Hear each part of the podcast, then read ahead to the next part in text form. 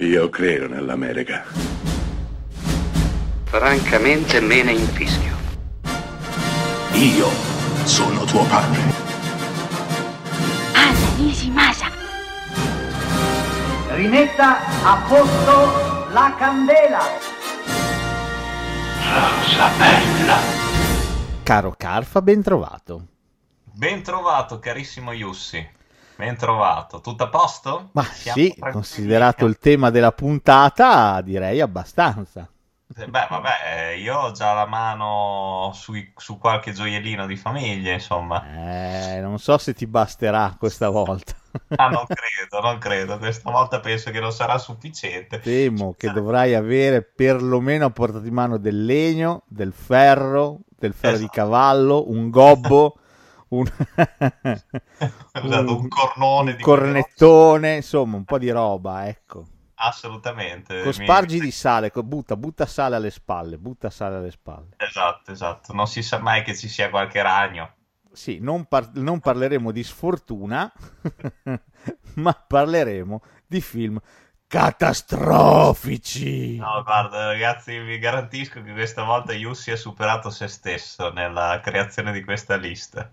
Ah, tra l'altro, puntata che mi sono molto divertito a confezionare, ormai sono settimane che la confeziono, riguardando film eh, catastrofici ab libitum, bellissimo. Io sono stato costretto per questa puntata a vedere La Valantula. Eh, e non sei più Questo. stato lo stesso, di la verità. No, no, neanche, neanche, guarda, neanche Yeti mi ha fatto questo effetto. Neanche Yeti, lo so. ma hai visto anche il seguito? Tulava Tulantula? Beh, va bene, parleremo. No, no, no.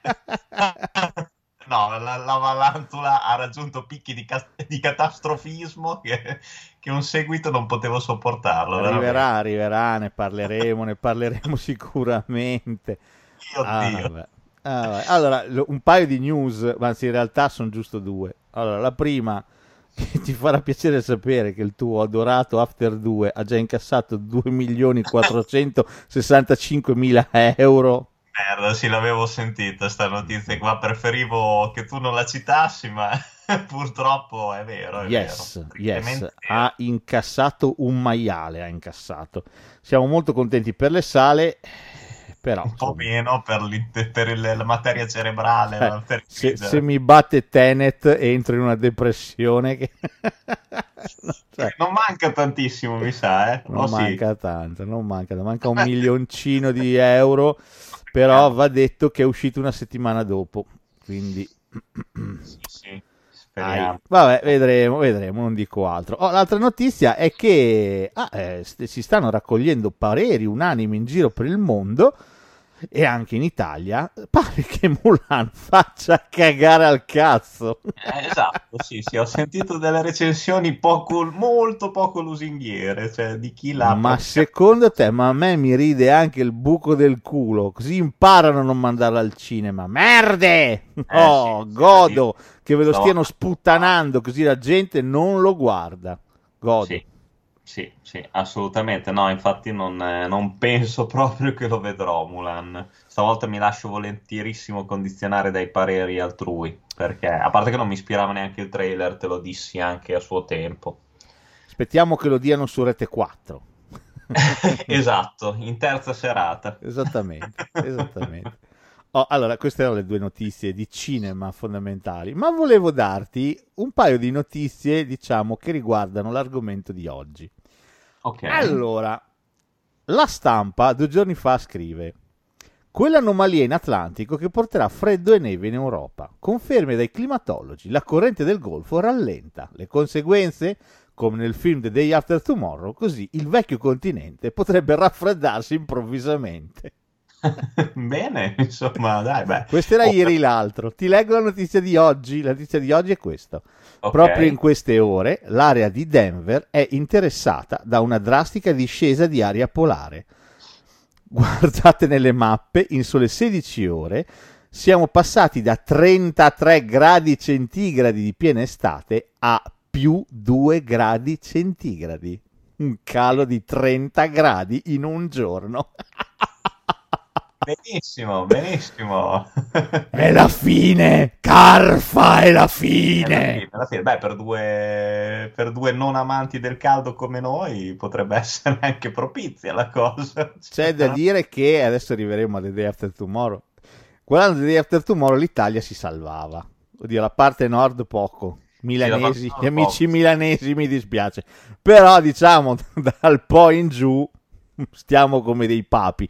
Quindi insomma sarà più fresco ma ci salviamo. Tutto Beh, quello dai. che sta di sopra... mm, Beh, dai, vedi, allora niente, per noi, per noi non cambia niente, siamo tranquilli. Se avete dei parenti in Puglia è il momento di iniziare ad affittare dei trulli, iniziare a pensare di scendere. Ve lo dico. Calabria, tutte quelle zone lì, Sicilia, mm, inizierei a pensare di scendere. Potrebbe essere il mio, il mio- la mia occasione per realizzare il sogno di andare a Matera finalmente. Hai visto? Ah, insomma, Carfa. Cioè, siamo, cioè, io non, non capisco se siamo noi che siamo d'attualità o se l'attualità ci segue, devo ancora capire. Penso che questa notizia, vedi, farà, anzi, queste due notizie che hai dato faranno piacere al nostro compianto George Kennedy, che è protagonista di questa puntata. eh. Ah, la grandissima che è protagonista, salta sempre fuori, c'è non sempre. so se sia lui che porti un po' di sfiga, ma insomma, Non vabbè. lo so, comunque insomma. No, eh, vabbè, insomma, mi sembrava giusto citare queste due notizie d'attualità parlando di catastrofici, direi che mai come ora sono attuali queste notizie, comunque vedremo. Vedremo, per ora parliamo di fiction, parliamo di cose false, non vere. Non vero, esatto. Allora, io ho diviso fondamentalmente la puntata in tre. La forza della natura, poi disastri che vengono dallo spazio, Sì. e infine disastri umani, cioè causati dall'uomo, c'entra l'uomo, disastri meccanici, ok, la mano dell'uomo c'è. Partirei Ok. con la forza della natura. Beh, direi Sembra. che è la più cicciosa, più, più corposa. Sì, sì, sì, assolutamente, anche perché in, se- in questa sezione rientra la valantula. Fantastico, Ne- fantastico. arriveremo a parlarne. Va bene, partiamo da partiamo dall'avventura del Poseido di, Ron- di Roland Nimi del 1972. Uno potrebbe dire, "Eh, ma c'è la barca, però c'è lo tsunami. C'è lo Eh, c'è, lo tsunami. tsunami, c'è l'onda Noma, la protagonista proprio della vicenda. Oh, questo film è un bel film. Questo è un bel film. Questo è un bel film con degli effetti speciali della Madonna per l'epoca. eh. Sì, storia di questo piroscafo mega lussuoso, bellissimo, che nella notte di Capodanno, mentre al timone troviamo Frank Drabin, Esatto.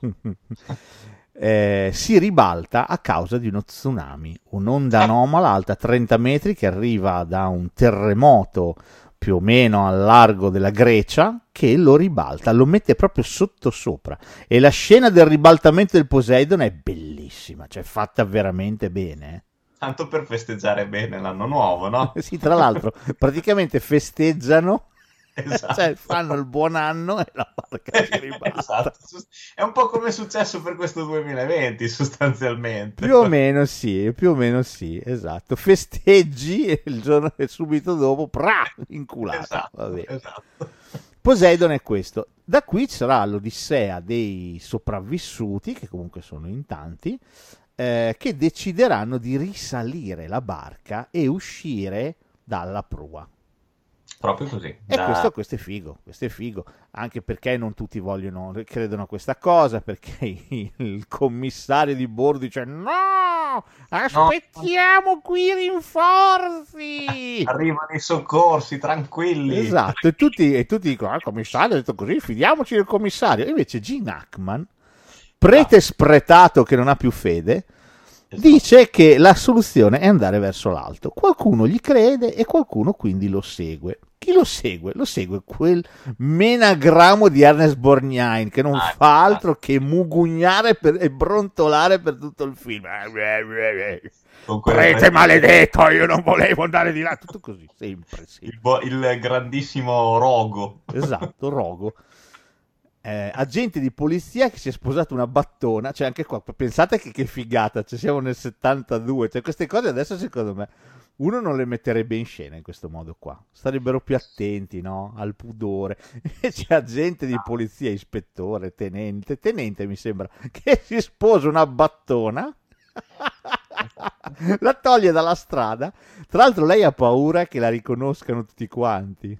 E chicca quante se ne è trombati questa, no? Perché è tutta, tutto il transatlantico comunque è così dai, è bellissimo cioè, i personaggi sono fantastici Infatti, infatti, poi cosa succede nel, nel, remake di Peterson? Sono più patinati, sono molto più politically correct i personaggi. Uh, non, c'è, non, c'è, assolutamente un minimo paragone. Il, eh. il remake è veramente all'acqua di rose. Sì, sì, sì, sì, sì. C'è, giusto, c'è giusto Richard Dreyfus che, sì, che dà una zampatina. Sessuale ma non è, ma non è proprio, cioè, capito, è molto, molto tutto più, più all'acqua di rosa. Sì, molto più laccato, il remake sì, è molto sì, più laccato. Il, il primo film eh, hai veramente l'impressione che i nostri debbano attraversare l'inferno o la pancia di, di un animale, no? La pancia di un... Eh, di, di, di un capodoglio o di una balenottera per arrivare fin sopra. Il bimbo fighissimo, il bimbo pieno zeppo di informazioni che sa un sacco di cose perché sta attento e ascolta tutti quanti. Devo dire, interessante come in tutti i catastrofici, perché diciamolo fin da subito, i catastrofici hanno delle regole più o meno abbastanza stabilite. Si mettono in campo eh, i, i fattori scatenanti, presentiamo i protagonisti, poi la cosa interessante di ogni catastrofico che si rispetti è capire chi vivrà e chi morirà. Esatto, proprio così. Nel Poseidon non è affatto facile intuire fin da subito chi vivrà e chi morirà. È vero, sì, è vero, è vero.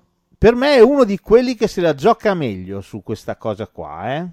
No, no, assolutamente, sono d'accordo. Infatti, cioè, eh, ci sono delle sorprese. Durante il film ci sono delle sorprese. Se non l'avete visto... Sì, non vi diciamo niente perché il bello del catastrofico è vedere chi muore. Adesso non non per dire, ma è la cosa bella del catastrofico. Questo malsano senso. Assolutamente, però devo dire, devo dire questo, questo spacca. Tra tutto quanto, la cosa più bella, secondo me, in assoluto, è il personaggio di Shelley Winters. Ah, bellissimo, anche lei. Ex nuotatrice, ti ricordi? Sì, sì, Ma sì, è sì, bellissimo il suo personaggio. Già solo il fatto che lei è sempre imparanoiata del fatto di essere grossa, di essere troppo grassa e non riuscire a fare le cose, non passare nei cunicoli. Sì, sì, sì, è vero, è vero. È no, già è... bellissima questa cosa, basterebbe eh, solo questa cosa qua. Poi è molto tenera anche la, appunto, il matrimonio, il rapporto che ha lei con suo marito, con sì. eh, Jack Robertson, se non sbaglio. Bellissimo, sì, bellissimo. Il rapporto col marito è spettacolare. E quando salta fuori che lei è una ex nuotatrice, quella scena lì è fantastica, eh? Sì sì, veramente molto bella. Questa eh... scena se la sogna il remake di Poseidon, se la sogna, eh? non esiste una scena simile e quella scena lì è tantissima roba, eh? è bellissima è quella è scena. Commovente, sì, sì, sì, per me è la più bella del film, in assoluto. Come lei è il personaggio migliore del film, lei fu candidata all'Oscar migliore attrice non protagonista per questo ruolo. Ah, questo non lo sapevo. No, fu candidata veramente... all'Oscar, non vincerà, però questo è veramente, per me questo è, è, un bel film, questo è veramente un catastrofico di lusso, avercene. Tra l'altro rimarranno sì, vivi veramente in un manipolo esiguo, eh? 3 o 4, 4 sì, 5 sì, rimangono, pochissimi. Tra l'altro bello perché anche le, la scenografia, cioè tutto, tutte le stanze ribaltate della, del transatlantico sono, sono fatte benissimo. Cioè sembra veramente di trovarsi all'interno della nave capovolta, eh, sono fatte proprio da Dio. Tutti i dettagli sono fatti benissimo, le porte che si aprono dall'altra parte, io cioè, sono d'accordo, no, è veramente fatto bene. Nel ruolo di uno dei camerieri troviamo anche l'ammasta vampiri. Sì, è vero. Peter è vero. Vincent troviamo anche. È vero, sì. sì. che lui non è che sia proprio uno di quei malot, no, lì non vi spoileriamo nulla, non è, non è, uno di quelli che dura tantissimo. No, però insomma, no, questo è veramente un bel film. Come, come inizio per il catastrofico mi sembra, mi sembra perfetto. Eh, questo è veramente, veramente un grandissimo film, bellissimo, veramente bellissimo, bellissimo film. Eh. Questo tanto di cappello, Sono avercene. d'accordo. Veramente avercene. Andiamo pure avanti. Nel 1980 James Goldstone mi fa ormai non c'è più scampo. Questo sono curioso, com'è, com'è che hai pescato proprio questo tra, tra terremoto, valanga? Facciamolo, facciamolo, facciamolo subito. Questa cosa tanto l'avrei fatta, la facciamo subito. Ah, allora, questa puntata, ovviamente, quando è saltata fuori un po' l'idea di farla, Sì. è stata caldeggiata, ma in modo vago, ma vago, eh, da mia moglie, la quale è una grande amante dei film catastrofici. Beh, sono, sono d'accordo con lei, anche a me piacciono tantissimo. No, piacciono anche a me, ammetto, però lei proprio ha una passione e se li hai visti tutti, tutti, cioè da veramente qualsiasi catastrofe possibile, se li hai visti tutti. Morale, ah, si è visto. No, quello no, l'ho visto io, lei non l'ha visto. Mentre preparavo la puntata, mi salta fuori dicendo: Ah, e poi c'è quell'altro film bellissimo che ci sono loro nell'isola. Sì, è vero. È un po' vago. Dico, dimmi, cos'è? Dico, il diavolo alle 4 col con Spencer and Tracy? No, no, no, no, no, è un altro. Boh. C'è la scena che ci sono i due amanti e vengono travolti dal vulcano che erutta. Boh. Morale della favola, vado a fare un po' di ricerche e trovo sto cazzo di film. Ormai non c'è più scampo. Che io non avevo mai visto in vita mia. Quindi ho comprato il DVD su Amazon e ce lo siamo visto insieme. Io l'ho visto per la prima volta, lei tutta contenta che batteva le manine e i piedini, se l'è rivisto. Io lo vidi una volta, mi ricordo su Rete 4, ma ero un cinnato, avrò avuto 13-14 anni. Però ti, ti dico che mi piacque quel film. eh. E non è un film di quelli più famosi eh, che trasmettono spesso, anzi. Ho scelto questo perché sia Terremoto che Valanga sono, eh, sono dei catastrofi. A parte che si è visto tutti e tre tutti, veramente già così sono 25 film, quindi sarà una puntata corposa. Eh, però avendo, dovendo aggi- aggiungere tutti, veramente era una roba da morire. Anche perché ci sono una serie di film che possono rientrare comunque sotto il genere catastrofico. Comunque ci possono rientrare. The Day After, se vuoi, può essere un catastrofico. Ok? Tutti i problemi che ci sono con le pandemie le epidemie, se vuoi, possono essere catastrofici pure quelli. È vero. Ok, è vero. cioè quindi veramente ha un'accezione molto larga al termine catastrofico. Ho scelto quelli un po' a me più cari, qualche titolo che magari la gente mastica un po' di più, conosce un pochino meglio, e qualche titolo come questo, del caso di questo, che è un po' bistrattato. Questo film, uscito un po' fuori tempo massimo, siamo nell'80, ormai la grande era del catastrofico era tramontata. Eh, questo film è stato veramente liquidato come robetta, se non addirittura robaccia. E invece è, veramente, è veramente notevole, non è male, assolutamente non è male. È vero, è vero. Poi ha un gran cast comunque. Sì, sì, c'è William Holden, Sì. Paul Newman, James Franciscus e poi c'è anche Pat Morita. Vero. e poi c'è anche lei, eh, aspetta pure, eh, Eh, non mi ricordo. eh, Cosa famosa anche lei. Corinne Clery, credo. Mi sembra. Eh, mi sembra- penso di sì. No, no, eh, ha un cast della Madonna, eh, cioè, un cast fotonico questo film. Ed è molto molto carino. Siamo in un'isola, in un'isola bellissima, al largo dei Caraibi, non lo so, un'isola tropicale, dove un uomo ricchissimo, il buon William Holden, arriva per visitare il suo hotel, l'ultimo nato del suo hotel. Lui è uno che praticamente cosa fa? Lui costruisce hotel in giro per il mondo, ok? E ha un impero miliardario. Su quest'isola casualmente c'è anche un vulcano. Così. Ehm, Paul Newman sta scavando lì per trovare il petrolio, trova il petrolio, ma si rende conto che c'è qualcosa che tocca. Perché? Perché la pressione del petrolio è troppo forte. Quindi, siccome lui ha un socio per trivellare, il, eh, quello che comunque eh, si capisce che suo padre era nato nell'isola, aveva tutto lui, eccetera. Evidentemente è il socio d'affari, senza evidentemente, è il socio d'affari di, di William Holden. eh, ed è quello che lavora nella- in una specie di struttura che tiene sott'occhio il vulcano e lui è quello che minimizza, quindi dice no non c'è problema, diciamo Esatto. Franciscus è il cattivo, quello che dice "Eh, non c'è problema, è tutto a posto, non succederà mai niente, ok? E invece qualcosa succede, qualcosa succede e il vulcano inizia ad eruttare, anzi alla faccia eh, inizia a sputare la pili di lava che, che uccidono chiunque.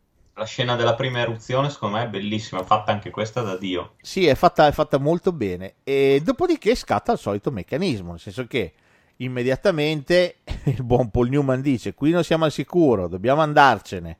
Francisco dice: No, questa tela è sicurissima. Questa è una fortezza. Poi là al vulcano non succede niente. E invece Polima dice: No, guarda che la lava viene di qua attraverso le colline, ti incula. No, non è vero. Insomma, chi va con Polima si salva, tutti gli altri, brutta fine. Bruciano nell'hotel, è vero. La roba figa è che ad andare con Paul Newman, oltre ad esserci William Holden, Corinne Clery, bla bla bla, Pat Morita, c'è anche cosa? C'è anche Mickey, c'è anche Mickey di Rocky. Non c'è anche cosa, eh, non, me, non mi ricordo se non C'è mi anche ricordo, Ernest Burnian. ma- Esatto, c'è anche Ernest sì, sì, c'è. Mi sembrava, mi sembrava, ma mm, non mi- però mi sa che lui non, non ce la faccia. Boh, No, non ce mi- la fa, ce la fa, Ce la- ma, ma fa uno dei ruoli più... Vabbè, questo dai, sputtaniamolo un po' perché è un film, è un film un po' così. Allora, c'è Ernest Borgnine chi fa? Fa un poliziotto di nuovo. Ancora. che è convinto che un tizio abbia rubato un sacco di soldi. E quindi cosa fa? Non ho ben capito su, a che titolo. Cioè, se così per tempo libero in pensione. Perché io non credo che nessun dipartimento gli abbia detto sì sì, vai nell'isola tropicale a pedinarlo. Va a pedinare sto vecchio e gli sta attaccata alle costole dicendo ah prima o poi troverò le prove che ti sei imbertato un sacco di soldi e io sarò lì sarò lì a fregarti. Capito? Lui fa questo Ernest Borgnani. Cosa succede? Che quando esplode il vulcano eh, viene colpito dalla lava e si brucia. Cosa succede? Si brucia anche gli occhi Ah, è vero, sì, sì, sì. sì a salvarlo è il tizio che lui segue, il tizio Eh. che vuole incastrare ed è quello che gli starà accanto sempre e lo aiuterà, capito? È vero, nel è vero, sì, percorso. ricordo.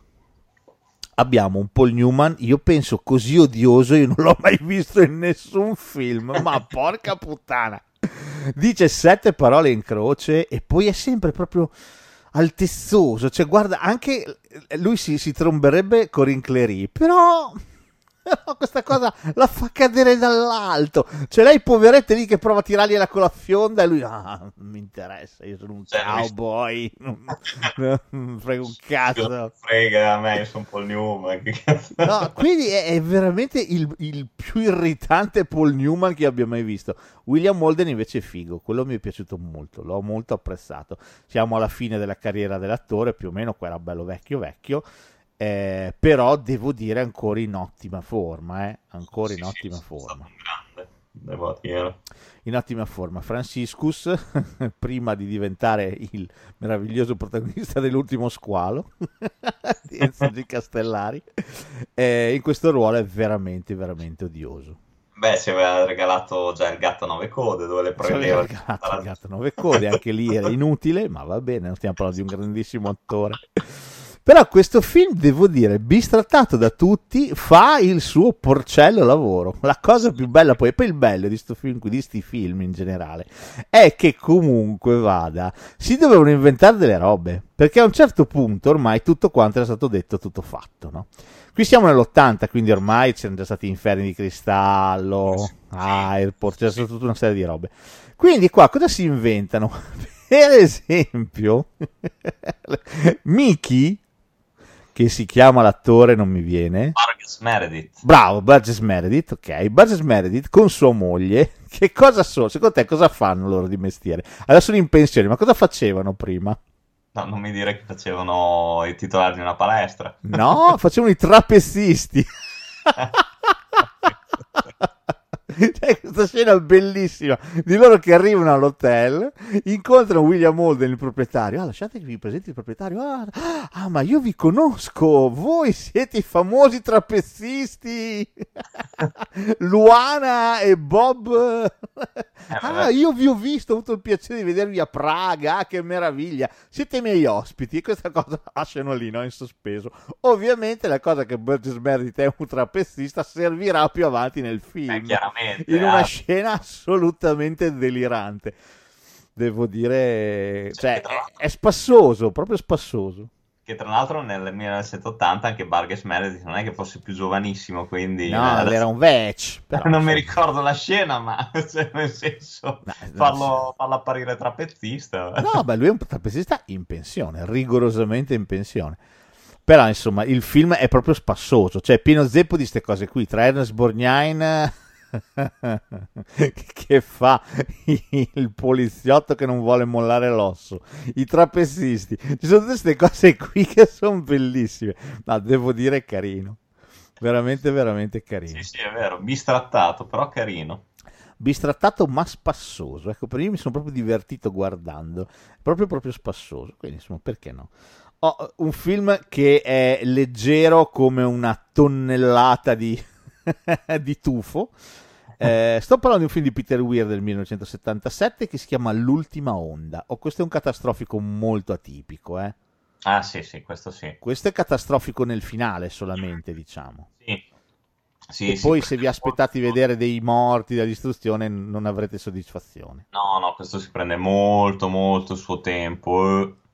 Beh, come era il Peter Weir degli inizi, no? Qui eravamo in zona Picnic Hanging Rock Sì, e anche L'ultima onda è un film mh, estremamente evocativo.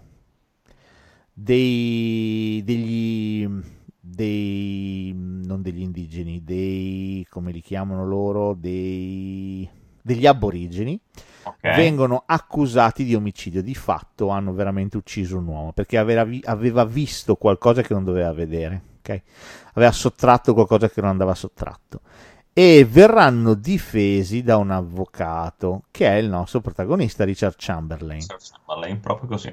eh, il quale però è un personaggio un po' particolare, nel senso che fin da piccolo ha avuto sempre delle visioni strane, lui ha sempre pensato che fossero sogni, ma in realtà erano delle visioni e i nostri aborigeni eh, sono molto interessati a lui, molto interessati a lui, ai suoi sogni, alle sue visioni.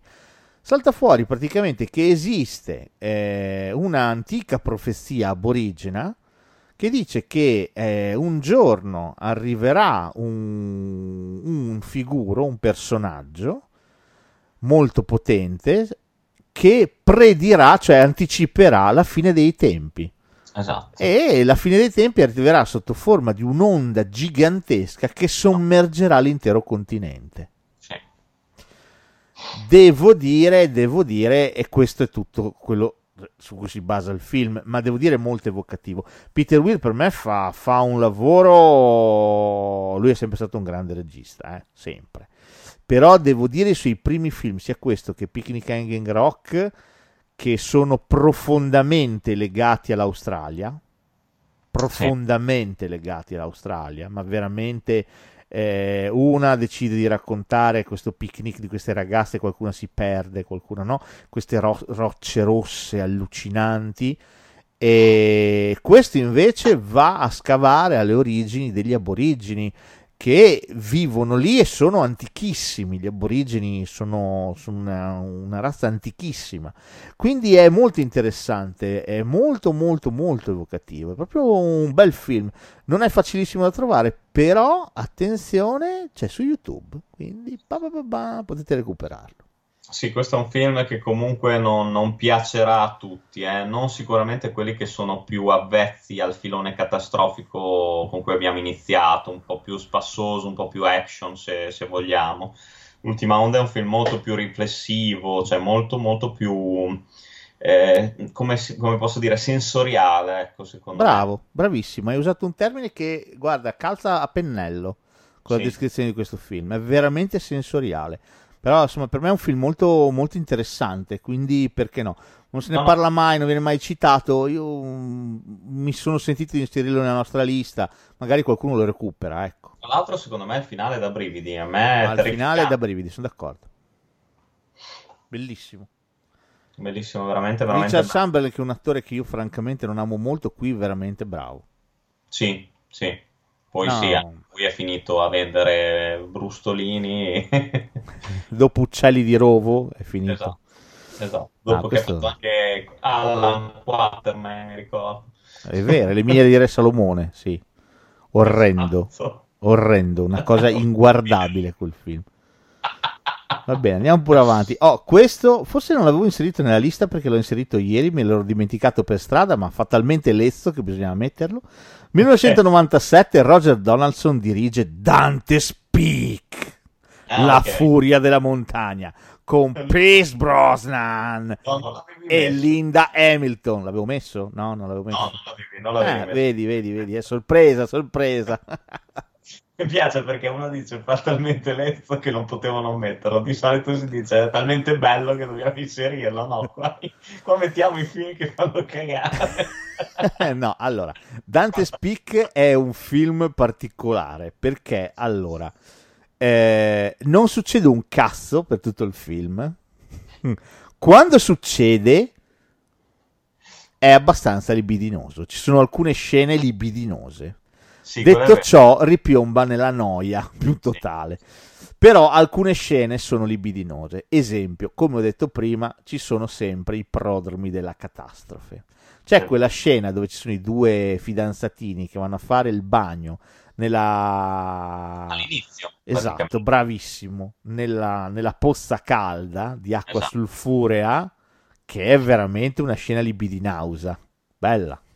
Sì, sì, sì, sì. Che si Tra se cuociono. non sbaglio, è tratto da una storia vera, da un episodio realmente accaduto. Dante Speak. questa mi mancava, questo mi mancava. quello Il- che so, però adesso non, non so Cioè, dirti l'inizio, sì, quello che lui cita all'inizio è Sì. vero. Il- l'eruzione del Manitubo si chiama, che era questo vulcano, e, Eh. E lui lì perde la moglie, da lì rimane segnato, la fidanzata, da lì rimane f- segnato per sempre e vede vulcani che eruttano ovunque. In questa, questa splendida atmosfera, un simpatico Pierce Brosnan, veramente espressivo come una libreria Ikea, come viene- un di lava. Esatto, viene mandato, viene come una Billy qualunque, un- viene mandato in questo paesino del Nord America. Che si chiama Dante Speak, già. Chiamarlo. Dante Speak non è stata una grandissima idea, però va bene, lo mandano lì. costruito proprio ai piedi no, del vulcano. Di un vulcano che però eh, non erutta mai, No, non succede mai, no? Ok. Eh, lo mandano a investigare e lui immediatamente dice: Sì, sì, erutterà, erutterà subito l'acidità del terreno. ah. E ovviamente mezz'ora a spernacchiare Pierce Brosnan. Eh, buh, non è vero. Per accottaro. Che nel frattempo sta cercando di farsi il sindaco della città. Sì, anche lì c'è tutta la parentesi del corteggiamento tra lui e Linda Hamilton. Sembra di vedere, non lo so, è eccitante come vedere due procioni È- che si È approcciano. È, una veramente una di palle quando No, lui gli dice non sono venuto qui per il caffè. Non mi è mai portato niente del caffè. No, ma proprio il corteggiamento più stonato della storia. Cioè, proprio guardarlo ti viene un latte alle ginocchia, ma porca troia. No, cioè, a parte che Linda Hamilton a me dispiace, ma rimarrà per sempre Sarah Connor. Quindi Sì, vederla sì, qui, ti aspetti che tiri fuori l'arma da un certo punto. Che spara in faccia. sp- spara a Brother, sei un Terminator, di la verità, e lo uccide, non lo so. Quindi ti aspetti questa cosa qua. Poi finalmente, tipo dopo un'ora e dieci di film, sta cazzo di montagna è rutta, se Dio vuole. Esatto. E anche qui è bellissimo, perché la montagna è rutta e i bambini vanno a prendere la nonna. Ma perché? Ma Ma- ma- perché? Ma poi che rompi palle è la nonna. La nonna è la più grande cagacazzo. Ma Cioè, in tutti i catastrofici c'è un cagacazzo, eh. Cioè, io non vedevo l'ora che, si, che morisse la nonna, ti giuro. Quando eh, si è immersa nel lago, Quella scena lì, ma com'è quella scena lì? Cioè, fa talmente cagare che è meravigliosa. di un patetico quella scena lì. Oh! Cioè, c'è il lago acido, cioè acido, acqua acida, è acido praticamente. L'acqua è diventata acido, acido che corrode tutto, anche la barca. Esatto. Allora la nonna, la nonna decide, Dopo aver rotto i coglioni tutto il tempo. No, no, io sto qui, sto qui. No, no. Non vengo via, non vengo. Questa è casa mia, la montagna mi ha sempre protetto. Ma vaffanculo. Ma stai lì. Vaffanculo. Ma chi te vuole, la vecchia? La nonna decide di scendere e camminare nel lago per gli ultimi metri per salvare i nipotini, la figlia. Esatto. E Ma, ma ovviamente- questo non la rende meno rompicoglioni, No, non è che si infatti. rischia. Però è una scena allucinante con lei che spinge la banca. Dopo è rimasto solo le ossicine, sono rimaste delle... Dai, una roba. Vabbè, no, questo è Dante Speak. C'è un film che io ho visto pure al cinema. Ho pagato pure qualcuno in una sala cinematografica. E però devo dire, è, è, cioè, queste scene sono anche spassose, come quando arriva la mareggiata che si porta via tutti quelli che sono sul ponte, che sono lì che passano. Ci sono delle cose divertenti. Cioè, è, è, un, è un catastrofico spassoso perché ha queste cose qua. Purtroppo è ammantato di una noia mortale e ti, ti si gonfiano le palle a blibitum. Sì, sì, assolutamente. No, ma poi ci sono dei personaggi che veramente sono di un inutile, ma anche lo stesso capo, ti ricordi di Pierce Brosnan, che all'inizio dirgli no, cazzo dici, non è come dici tu, prenditi una vacanza, sei stressato. Poi dopo gli fa, ah è vero, avevi ragione tu, io ho torto. cioè, ma cosa? è fantastico, no, beh, questo è un film veramente allucinante. Due, ciliegina sulla torta, gli ultimi 20 minuti con loro bloccati sotto il tunnel sì, lì in quel cazzo di chi cazzo è un, un buco, un garage. Non lo so. loro, non c'è soltanto lui. No, anche sono... loro ci sono, sono tutti bloccati loro. lì. Sì, sì. E loro li salvano, li tirano fuori.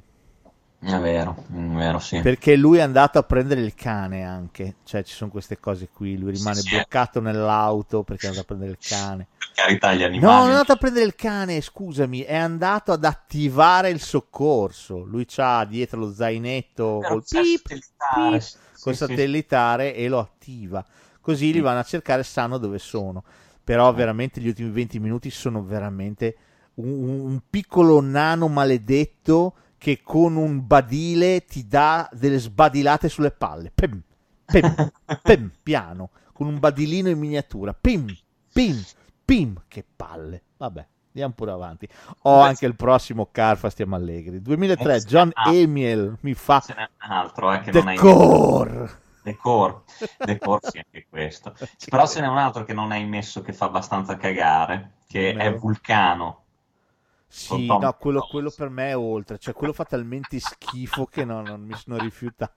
Perché quello non è neanche divertente. Cioè, no, eh, Dante Speak, cioè quello due o tre scene assurde che possono essere spassose. Vulcano non ha neanche quelle. C'è Vulcano a Los Angeles, che schifo. C'è giusto la scena del tipo che si butta dal pullman e che brucia piano piano, che, che si rimpicciolisce, ti sì, ricordi? Sì, che brutto, con Tommy Lee Jones e NH, che brutto film. No, Decor è, fa un po' meno schifo, però... Fa un po' meno schifo, però anche qua, eh. Sì, un po' di spruzzi ce ne sono. Oh, allora, qual è la, la, la, natura avversa in Decor? Vabbè, la natura avversa è che si ferma praticamente il centro della. No, non mi puoi fare così, io che cerco di essere serio. È diventata la puntata sul Demenziale 2, non lo sapevamo. Uno si ferma, do, do, così a tiramento di culo, dice, boh, adesso mi sono rotta le palle, mi fermo attimo. Si è fermato il centro della Terra, il nucleo della Terra ha smesso di, di andare. Boh. Vabbè, cosa, cosa, cosa, possiamo fare? Ah, non c'è soluzione. Per allora, fortuna. Peacemaker, via, tutti. Cioè, quella scena lì, tutti tra, morti immediatamente. Poi c'è la scena dei piccioni, sì, che non che è cazzo. male, a Trafalgar Square, che impazziscono, iniziano a girare. Esatto, è vero. La scena più patetica è quella delle, dei fulmini a Roma che distruggono il Colosseo. Sì, con una CGI fatta col Commodore 64, una roba malissimo, fatti malissimo gli effetti speciali. Veramente una merda. Però, però esiste un modo per far ripartire il nucleo della Terra. E quindi ci vuole un mezzo. Che, che, che, che ce l'avrà mai questo mezzo? Salta fuori che nel deserto c'è un tizio che sta costruendo una specie di, di, di, di trappanone talpone. Esatto. Perfetto proprio per questa cosa qua, perché lui... Perché boh, proprio così, no? Lui lo sapeva, boh. Non so cosa gli servisse, se no. Eh, poi c'è tutto in segreto, c'è la cosa bella è questa. Cast, allora, c'è Stanley Tucci, odioso. Aaron Eckhart, non male, farebbe il protagonista, quello buono. Hilary Swank, veramente Hilary Swank non si regge in sto film. Quando Ah. fa atterrare lo shuttle a Los Angeles nel canale del fiume, è veramente una scena patetica. Poi all'altro che non è male c'è Kikario, ti ricordi? Cecchi Cario per me sto film spacca. Lui, però a me lui è un attore che piace tanto, capito? Sì, cioè, sì, questa sì. cosa qui purtroppo mi rendo conto che ha un senso. Peccato che non lo fanno durare un cazzo, praticamente. Sì, È sì, quel- cioè, si sacrifica per tutti, è figo. È figo. Sì, no, però dico, è uno di quelli, uno dei primi praticamente che muore, mi sa. Sì, È uno- sì, sì, sì. Il- non, lo, cioè, non lo fanno. Qual è il problema di Decor? Il problema di Decor è che eh, magari la trama vi potrà sembrare anche interessante e di fatto poteva anche esserlo. Il problema di Decor è che troppo presto si va a chiudere dentro il talpone. Sì, sì, Quindi vero. dopo, chiudendosi lì, dopo è tutto lì, è una gran palla. È una Ah. gran palla. A parte che secondo me si prende anche eccessivamente sul serio. È un film troppo, troppo serioso, secondo me. E poi è un film troppo scontato, cioè sai già chi muore e chi no. Sì, un po' sì. Sai benissimo che Aaron Eckhart non potrà schiattare, sì. Ah. Hilary Swank neanche. Sai quei due che sai che sono salvi subito. Mm, mm.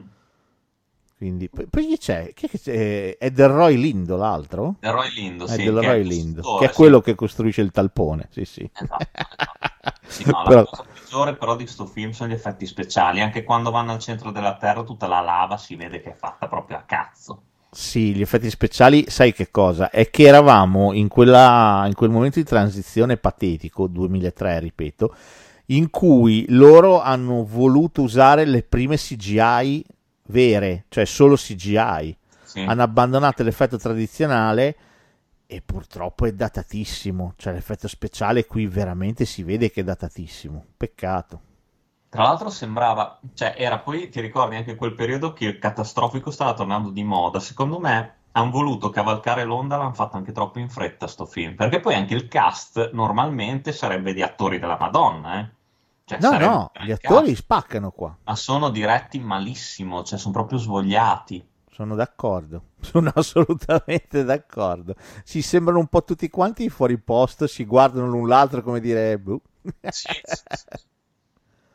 Ma comunque, insomma, per completezza, perché no? Oh, allora, adesso ti cito un dittico, non so se l'hai visto, di due film norvegesi. Sì che l'ho visto, Questi li facciamo insieme, The Wave e The Quake. Bellissimi questi film. Anche questi non per tutti, secondo Il me. primo è del 2015, il secondo è del 2018. Il secondo l'abbiamo addirittura visto al cinema, mia moglie, l'estate scorsa.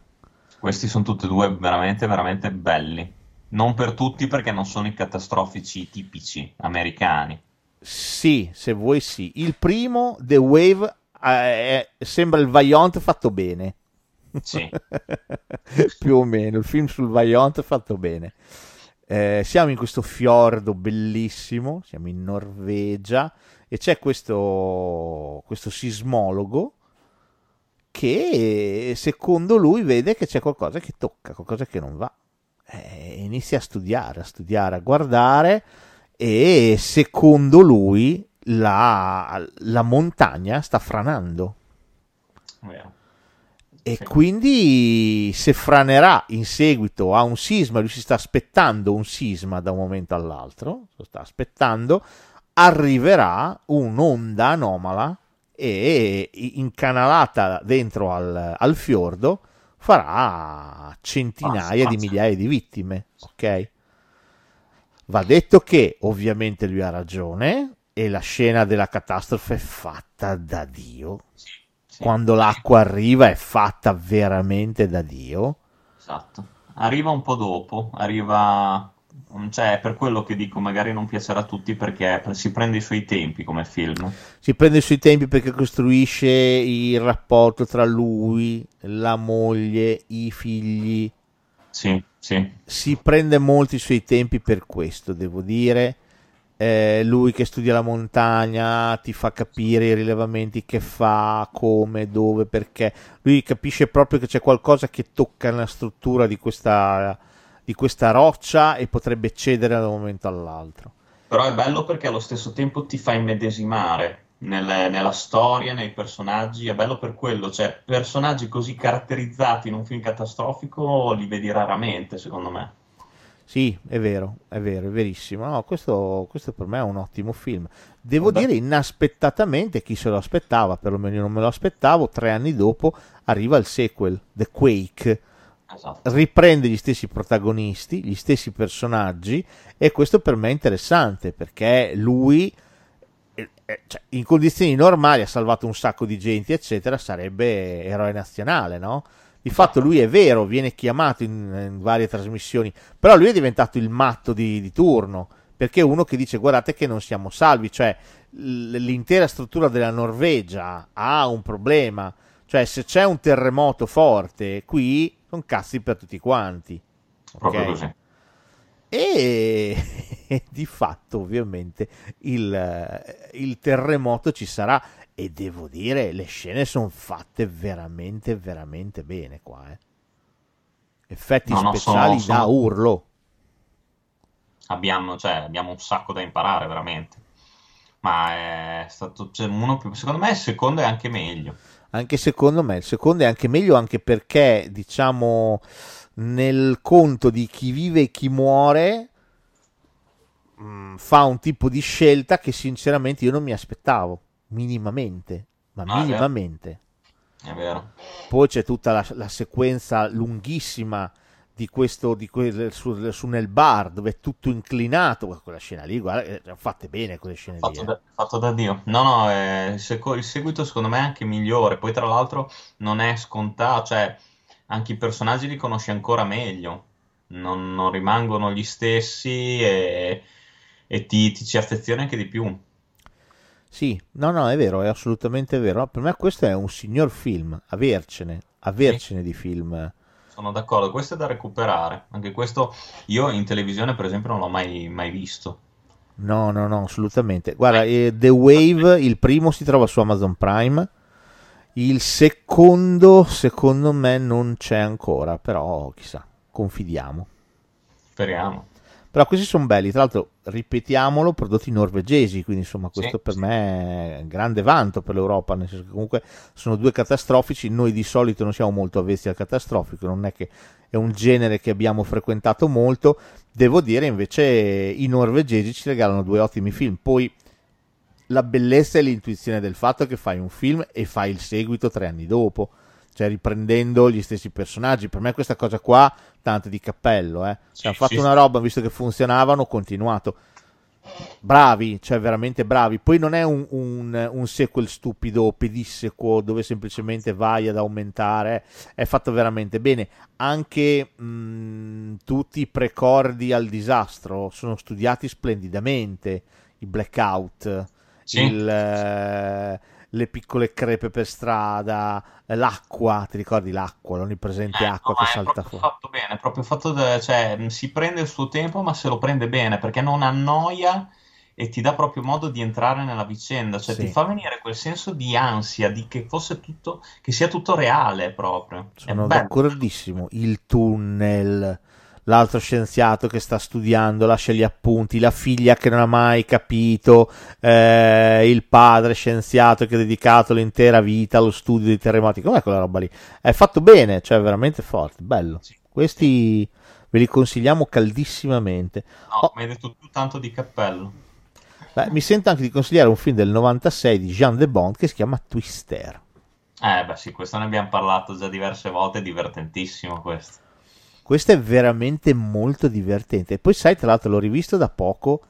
Ha delle battute folgoranti. Ha una sceneggiatura, ma scritta bella, bella, fitta. Battute velocissime, una attaccata all'altra. È veramente molto ben scritto. Twister, veramente No, molto. Ha un ritmo pieno, poi tra l'altro anche i personaggi secondo me sono tutti azzeccati, eh. Sì, eh, anche qua cast esagerato se guardiamo, perché c'è Sì. Bill Paxton, Ellen Hunt, Poi c'è Jack, eh, sì, Jack Black. Philip Seymour Hoffman. Philip Seymour Hoffman. Però non so perché ho detto cioè, sto per dire Jack Black. Perché, ci il personaggio è un po' fuori. assomiglia un po' col cappellino girato, Eh, con i capelli lunghi. pochino, eh, me lo, l'ho come. Poi c'è cosa? C'è mm, Gary Elvis. C'è Gary Elves che fa il cattivone. Esatto. E poi chi c'è? Oddio. Adesso no, eh, di, di degni di nota penso... Ah, basta. sai chi c'è? C'è che fa un ruolo, il, non mi ricordo per il nome dell'attore, quello che ha fatto una pasta giornata di vacanza insieme a Matthew Broderick, faceva il suo amico. Ah, ho capito, però non mi ricordo Attore neanche. che ha sempre fatto pochissima roba, però veramente, veramente bello twister. Trama. Eh, beh, siamo negli Stati Uniti, il buon Bill Paxton con tanto di nuovo SUV, nuovo fiammante, bello rosso e fidanzata nuova di pacca a seguito, eh, raggiunge la sua ex moglie per farle firmare i documenti del divorzio perché si sta per risposare. Caso vuole che la sua ex moglie, esattamente come lui in precedenza, prima di mettersi a fare le previsioni del tempo in televisione, fosse, insieme al suo gruppo, una cacciatrice di tornado. Sì. Loro sono degli studiosi che inseguono i tornado in giro per il paese, un po' per il gusto di farlo, ma soprattutto perché hanno inventato eh, Dorothy. Che cos'è Dorothy? È una macchina che all'interno, posta nel centro del, del- del- del tornado, libera una serie di, eh, di- di- di pallette, di palle, con dentro dei chip che riescono a mappare l'intera struttura del tornado, cosa che non è mai riuscito a fare nessuno prima. In questo modo si riuscirà a predire l'arrivo di un tornado molto prima di quello che si riesce a fare ora. Questa è la trama e può sembrare anche un po' noioso detto così, ma devo dire, il film è rutilante, è pieno zeppo di tornado uno dopo l'altro, Fatti bene, tra l'altro. fatti veramente bene, gli effetti speciali ancora oggi eh, spaccano, è il film con le mucche che volano, cosa volete di più da dire? No, è fatto bene. Poi è bello perché ti prende, nonostante sia più virato sul, sull'ironico, anche perché comunque anche quando muore qualcuno non vedi mai eh, del sangue o della violenza, muore sempre fuori scena, quindi il ritmo rimane, cioè è quasi, mm, com- mi sento di dire che sia quasi un film per tutti, anche per Lo è, famiglie. lo è, lo è, lo è, lo è. Cioè, è chiaro che l'impianto è familiare, eh, l'eccessiva quantità di battute eh, va in quella direzione, però devo dire tutto si amalgama molto bene, quindi il film vola veramente via. eh. È vero, è vero. No, è sicuramente, non è datato per niente, è sicuramente un film che va recuperato. Non so se si trovi su Amazon Prime. Eh, potrebbe essere, io l'ha, l'ha dato Sky l'altro giorno, me lo sono riguardato su Sky, però devo dire questo è veramente un film molto carino, molto molto carino. Lo vidi al cinema quando uscì nel 96, fu un'esperienza vedere al cinema, eh. Sì, fu sì, veramente un'esperienza perché effetti speciali veramente fotonici. In più è fatto talmente bene che anche a livello di personaggi tu temi per la vita di tutti quanti, eh, compresi anche i protagonisti. Sì, Devo dire questo è fatto veramente bene. sono bello. d'accordo. Andiamo pure avanti. Ah beh, finalmente. Attualità estrema. siamo? 2004. Ci siamo? Roland Emmerich mi fa The Day After Tomorrow. Ah, ok. ok. No, pensavo fossimo arrivati al top. No, arriviamo dopo al stop. Beh, questo, questo è un gran film. Questo è uno dei catastrofici più belli degli ultimi anni. The Day After Tomorrow. Sì, secondo me sì. A me questo è fantastico. A me questo mi è piaciuto molto. Visto al cinema, mi è piaciuto anche perché questo, anche se non lo so, secondo me anche questo film è un catastrofico un po' atipico, se vuoi. Molto più riflessivo, anche questo un po' più incentrato sul rapporto padre-figlio. Mi, mi è piaciuto per quello, sostanzialmente. Sì, sicuramente sì. Devo dirti, secondo me questo funziona per argomento. Intanto stiamo parlando del 2004, non voglio dire che riscaldamento climatico non ne parlava nessuno, ma timidamente si iniziava a parlarne. Questo film affronta di petto l'argomento e lo fa, come diciamo sempre, nel modo migliore, cioè usando il genere. perché quando usi il genere, secondo me, hai già vinto in partenza. E questo film già usa un argomento, secondo me, fotonico. Tra l'altro pure convincente, perché se avete sentito l'inizio della puntata, Esatto. non è neanche tanto campato in aria. Eh, il fatto che la, la corrente del Golfo rallenti a causa dello scioglimento del ghiaccio. Il ghiaccio è acqua, non più salata ma dolce, che a forza di sciogliersi, l'immensa quantità di acqua dolce va a incasinare tutto l'ecosistema delle correnti oceaniche e quindi la corrente del Golfo rallenta, rallenta talmente tanto da causare una glaciazione. Questo è The Day After Tomorrow. Proprio così. Protagonisti azzeccatissimi, al di là di un padre coraggio Dennis Quaid che non è male, però per me qui spacca Ian Holm. Sì, Ian Holm qui spacca, c'è in quattro scene, eh, ma è il spacca. personaggio più bello, più dolente, più... Qui più spacca. Scienziato scozzese che sa benissimo che lui e i suoi uomini ci rimetteranno la pelle perché loro sono talmente in alto che lì si ghiaccia tutto. E però nonostante questo si affidano al whisky e all'ironia. È, è un personaggio splendido quello di Ian Holm.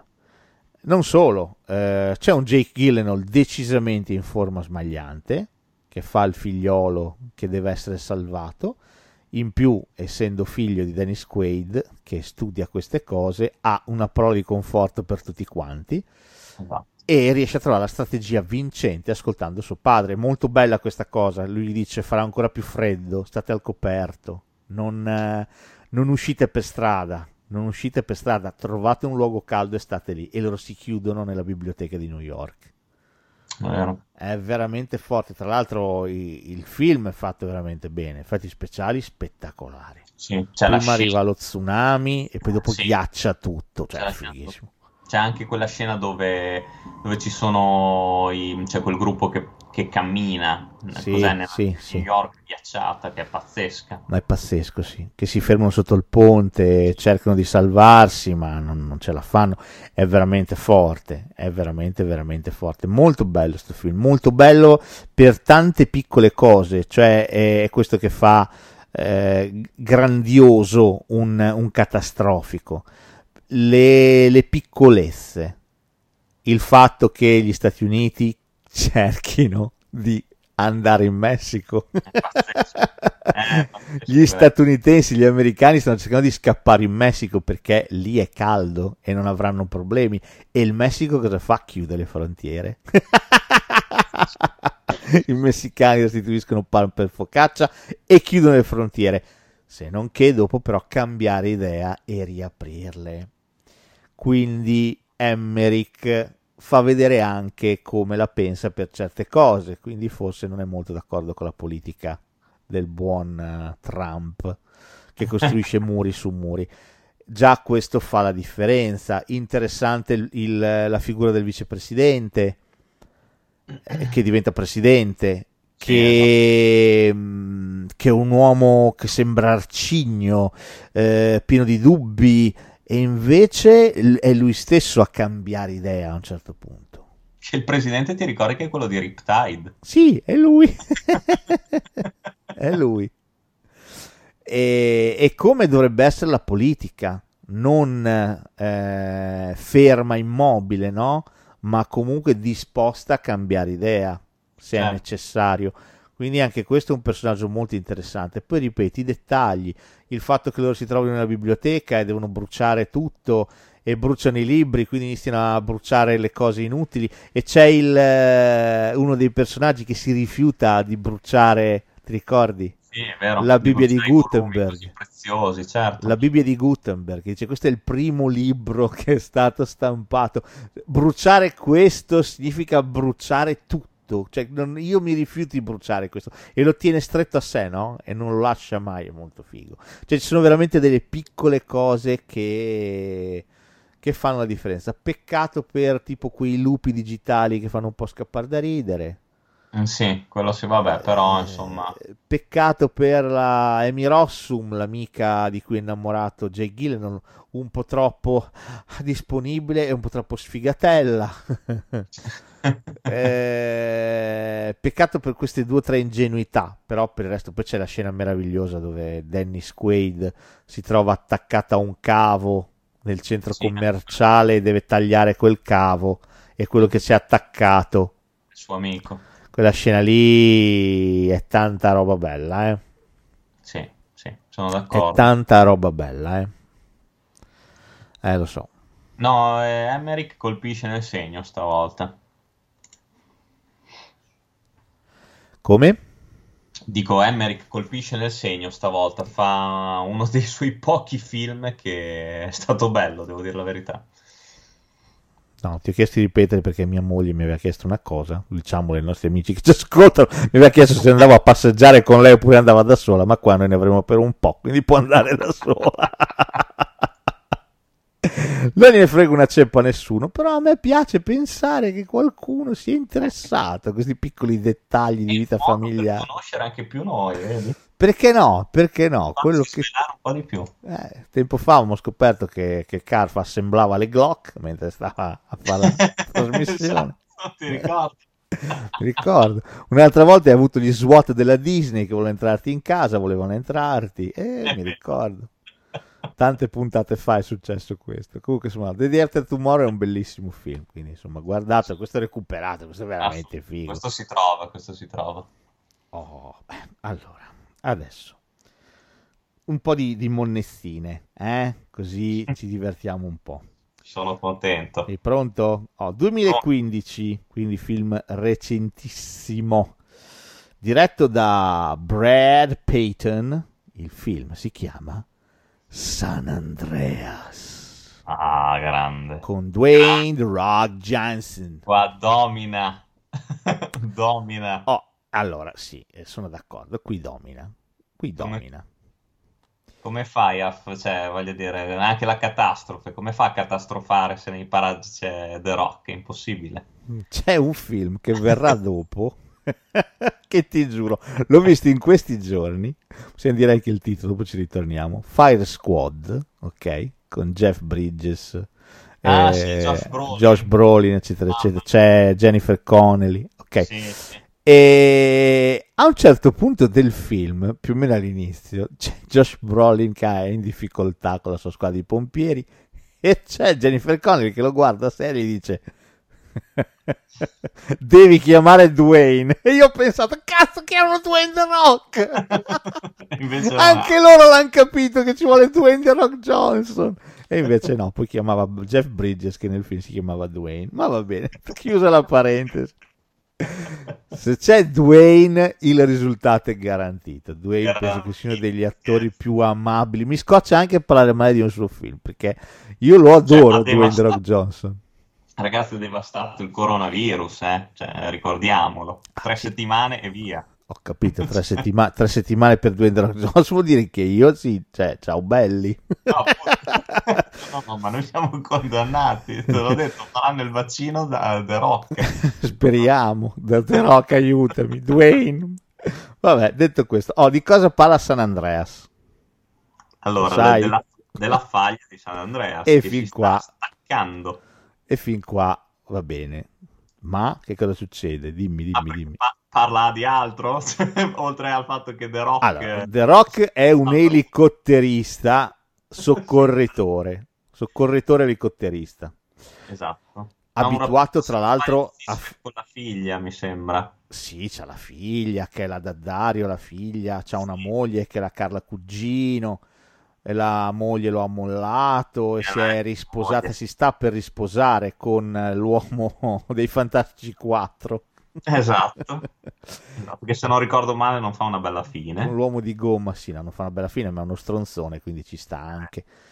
E mm, devo dire, devo dire che questo più o meno è il quadro, ma la cosa bella è tutto quello che gli succede attorno. Cioè, lui è un elicotterista, cioè c'è la prima sequenza dove salva un'automobilista, una ragazza che è finita con l'auto giù da un dirupo in mezzo a un canyon e la tiene su solamente un alberino Cioè lui si, si cala con questo elicottero modello Tetris, cioè in mezzo al canyon, che è una cosa impossibile, cioè con, con il rotore a due centimetri dalla roccia, sta lì fermo, cioè ci- fermo, che fai? Metti il freno a mano, non è che puoi farlo con l'elicottero, no, però lui è lì, trrr, l'elicottero non cade e salva sta tizia. The Rock. È The Rock. La scena successiva c'è il terremoto a Los Angeles e deve andare a salvare la moglie. E lì, mentre i palazzi crollano, il bar cade, fiamme, lui in mezzo ai palazzi arriva con l'elicottero.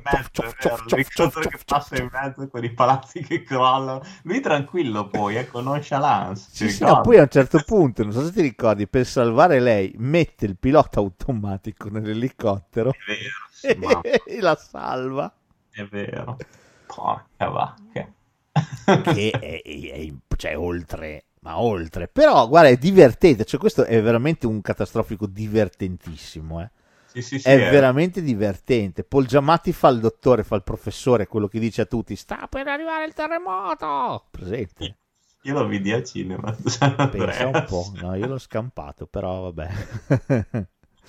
E devo dirti è molto divertente. Cosa succede? La figlia, la Daddario, è bloccata a San Francisco, altra tappa prossima del terremoto, e ovviamente San Francisco viene giù di tutto, tsunami, ne succedono di ogni, ma la scena più bella, ovviamente, The Rock cosa fa? Prende e con la moglie vanno a salvare la figlia a San Francisco. Ok, con la ex moglie vanno per salvare la figlia. Palazzi che crollano. La figlia, tra l'altro, ha conoscenze infinite per tutte le metodologie dei soccorritori e dei vigili del fuoco. Ma va bene, aiuta tutto.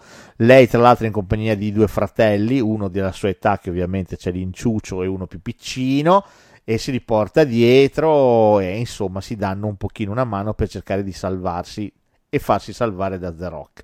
Ma la scena più bella del mondo è quando The Rock arriva a San Francisco. Arriva a San Francisco, prende una barca e dice: Motoscafo. Sta arrivando, sì, il motoscafo, sta arrivando lo tsunami. Esatto. Dobbiamo superare la cresta dell'onda prima che si infranga. E tu vedi, ma mica solo The Rock. Una serie di barche che partono, tutti che vogliono farci, tutti, tutti hanno avuto la stessa pensata. Boh. e vedi quest'onda, ma, ma enorme, 30 Immensa. metri di onda. E loro, pii, con la barchettina, pii, riescono a scavallare e cosa c'è? Un transatlantico che trasporta container che sta arrivando e perde container e loro evitano anche i container. Sì. È bellissimo, cioè è fantastico. È fantastico, no, Se a veramente. tutto ciò ci unisci la resurrezione finale della Daddario, è f- fantastico. Un film veramente... Che poi tra l'altro, infatti, cioè, nel senso, lo sai già che alla fine lui salva tutti, cioè, nel senso è impossibile pensare che qualcuno, almeno qualcuno che interessa a lui, muoia. La cosa bella, poi tra l'altro, è quando è finito tutto, che a, a Giamatti gli hanno detto, ah, se non era per lei, ah, un sacco di persone si sono salvate, meno male, vabbè. ah, che bello, là, là. E cosa succede? Ed è lì la figata. Dwayne The Rock, insieme alla famiglia, i sopravvissuti, che guarda l'orizzonte e vede il Golden Gate completamente andato e tutta la città devastata. Sì. Un buon tempone ha messo una bandiera americana enorme a garrire giù dal Golden Gate e c'è uno dei ragazzotti che dice come faremo adesso? E Dwayne guarda la bandiera americana fisso negli occhi e dice ricostruiremo tutto! come ricostruiremo tutto? Tutto, anche la faglia di San Andreas. ricostruiremo tutto e il film finisce così fantastico epocale cioè San Andreas è una meraviglia è una meraviglia di film Però è divertente, cioè devo dire non è palloso, capito? Cioè non è Dante Speak, No, cioè. Dante Speak è un film se vuoi migliore, ma è una rottura di cazzo fotonica, anche The Core, idem. Questo almeno è divertente, cioè sono No. due ore e mezza che però svolazzano, ecco. Sì, anche perché poi, vabbè, c'è The Rock, cioè lui, voglio dire, fa- fa- è simpatico già di suo, per cui non... Cioè, ti passa veramente, è un film che ti passa. Poi, tra l'altro, gli effetti speciali sono anche belli. Non Sono sono belli, sono, sono fatti bene, sono fatti bene. Poi Dwayne è sempre Dwayne, lo guardiamo sempre con piacere. Oh, se però Roland Emmerich aveva fatto The Day After Tomorrow, nel 2009 decide di mettere in produzione un filmino che potremmo dire una specie di summa di tutti i catastrofici possibili e immaginabili. E questo filmino si chiama 2012. Ah, giusto. Oh, allora, forse i più giovani tra voi non ricordano o non sanno che nel 2012 tutti quanti avevano la paranoia che finisse il mondo. Perché? Perché, i Maya, i mortacci loro, avevano fatto sto di calendario che sembrava finire nel 2012. Esatto. Anche lì, non è che uno pensa, beh vabbè, hanno finito le tavolette su cui scrivere, oppure cazzo se sono rotti i coglioni. Il 21 dicembre, per la precisione. Esattamente, il 21 dicembre. Ora c'è stato chi ci ha fatti miliardi questa cosa qua. Il primo di tutti Giacobbo, che andava in onda sulla Rai, che faceva trasmissioni sul 2012, ci ha fatto pure dei libri. Adesso quei libri credo che servano per le gambe dei tavolini più, più basse per tenerli dritti, o va bene, o se no qualcuno li ha bruciati, spero che abbia fatto così. E chi ci ha fatto tanti soldi è stato anche Hollywood, che ovviamente ha messo in cantiere il film 2012. Sì, sì. Sì, sì, non, vabbè, non poteva non uscire 2012. 2012 ha una serie di problemi. In primis il protagonista. John Cusack non lo puoi utilizzare più. Mi dispiace, basta. Non va più utilizzato. No, ma poi ha sempre la stessa espressione, perennemente. Cioè, qualsiasi cosa faccia è sempre uguale. Scrittore di fantascienza fallito che si è messo a guidare le limousine e vive a Los Angeles, ovviamente. Anche lui ha una ex moglie e ha una bimba. E cosa fa? si trova nel bel mezzo di una gita perché porta la figliola a Yellowstone. Ok. Esatto. Lì incontra Woody Harrelson, che fosse il personaggio più interessante del film. Un passo schizzato, schizzoide, che trasmette a onde corte dal suo camper, annunciando apocalissi a destra e a manca e dicendo che il mondo nel 2012 finirà. La cosa bella è che tu parallelamente a questo vedi che i governi di tutto il mondo questa cosa la danno per assodata. Quindi mettono via le opere d'arte, no? stanno iniziando a fare cose. Perché poi, perché poi sapevano tutto dall'inizio. Ti ricordi quando il tipo, adesso mi ricordo l'attore, quello nero, Quello andava... 12 anni schiavo, quello che ha un nome complicatissimo. Esatto, che andava dal suo amico indiano che gli diceva che la temperatura della Terra stava salendo Anche progressivamente. qui la scena è meravigliosa. Lui che va in India dal suo amico indiano, scendono in cantina. C'è una specie di botola con una rotella. Aprono la rotella, guardano nella botola. Oh, che caldo, ah, che caldo. Ah, I neutrini sono impazziti. I valori sono fuori scala. In una cantina in India. Ma vaffanculo, va. Ma vaffanculo. Ma veramente, ma vaffanculo. Ma la cosa più bella è che questo è il primo accenno. Poi come ti spiegano quello che sta succedendo? Te lo spiegano perché ti fa vedere Woody Harrelson un cartone animato che lui ha preparato, ti ricordi? Sì, è vero, è vero. Cosa succede? Il sole eh, sta scaldando troppo e la terra allora... Cioè, Comunque sì, Woody Harrelson è il personaggio più interessante del film. e ho detto tutto. Cioè, e ho dura, detto tutto. dura un quarto d'ora, ma è il personaggio più interessante. No, dopo Quindi tutta cosa salta fuori? Che ovviamente iniziano disastri a manetta, ma veramente a manetta. c'è di tutto. C'è di tutto, da terremoti, tsunami, eh, lava, c'è di tutto. Esplosioni vulcaniche, sì, c'è sì. di tutto, c'è qualsiasi disastro possibile immaginabile. C'è E il dietro che crolla. Sì, c'è tutto, c'è veramente qualsiasi cosa. In mezzo a tutto questo c'è John Cusack che cerca di salvare se stesso e la sua famiglia. Incontrerà un russo per cui ha lavorato e si daranno, diciamo, più o meno una mano a vicenda. Se non che salterà fuori che il russo è un figlio di Troia infinito, con questi due gemelli orrendi e una moglie che lui stesso non sopporta perché quando si tratterà di salvarsi, salverà la sua ex moglie, la prima moglie, la madre dei gemelli, e la nuova la manda a spendere. E, e cosa succede? Che salta fuori che i governi di tutto il mondo, tutto il mondo, hanno creato delle arche per salvarsi. Madonna, anche sta roba qua. Perché sanno che arriverà l'acqua, l'acqua che tra l'altro arriva, arriva in Nepal l'acqua, cioè sommerge anche l'Everest. Vabbè. E, e, quindi, e quindi si devono salvare su queste arche. In mezzo c'è di tutto. C'è i primi ministri di tutto il mondo che dicono già ci siamo tutti. No, il primo ministro italiano ha preferito restare a pregare con la famiglia.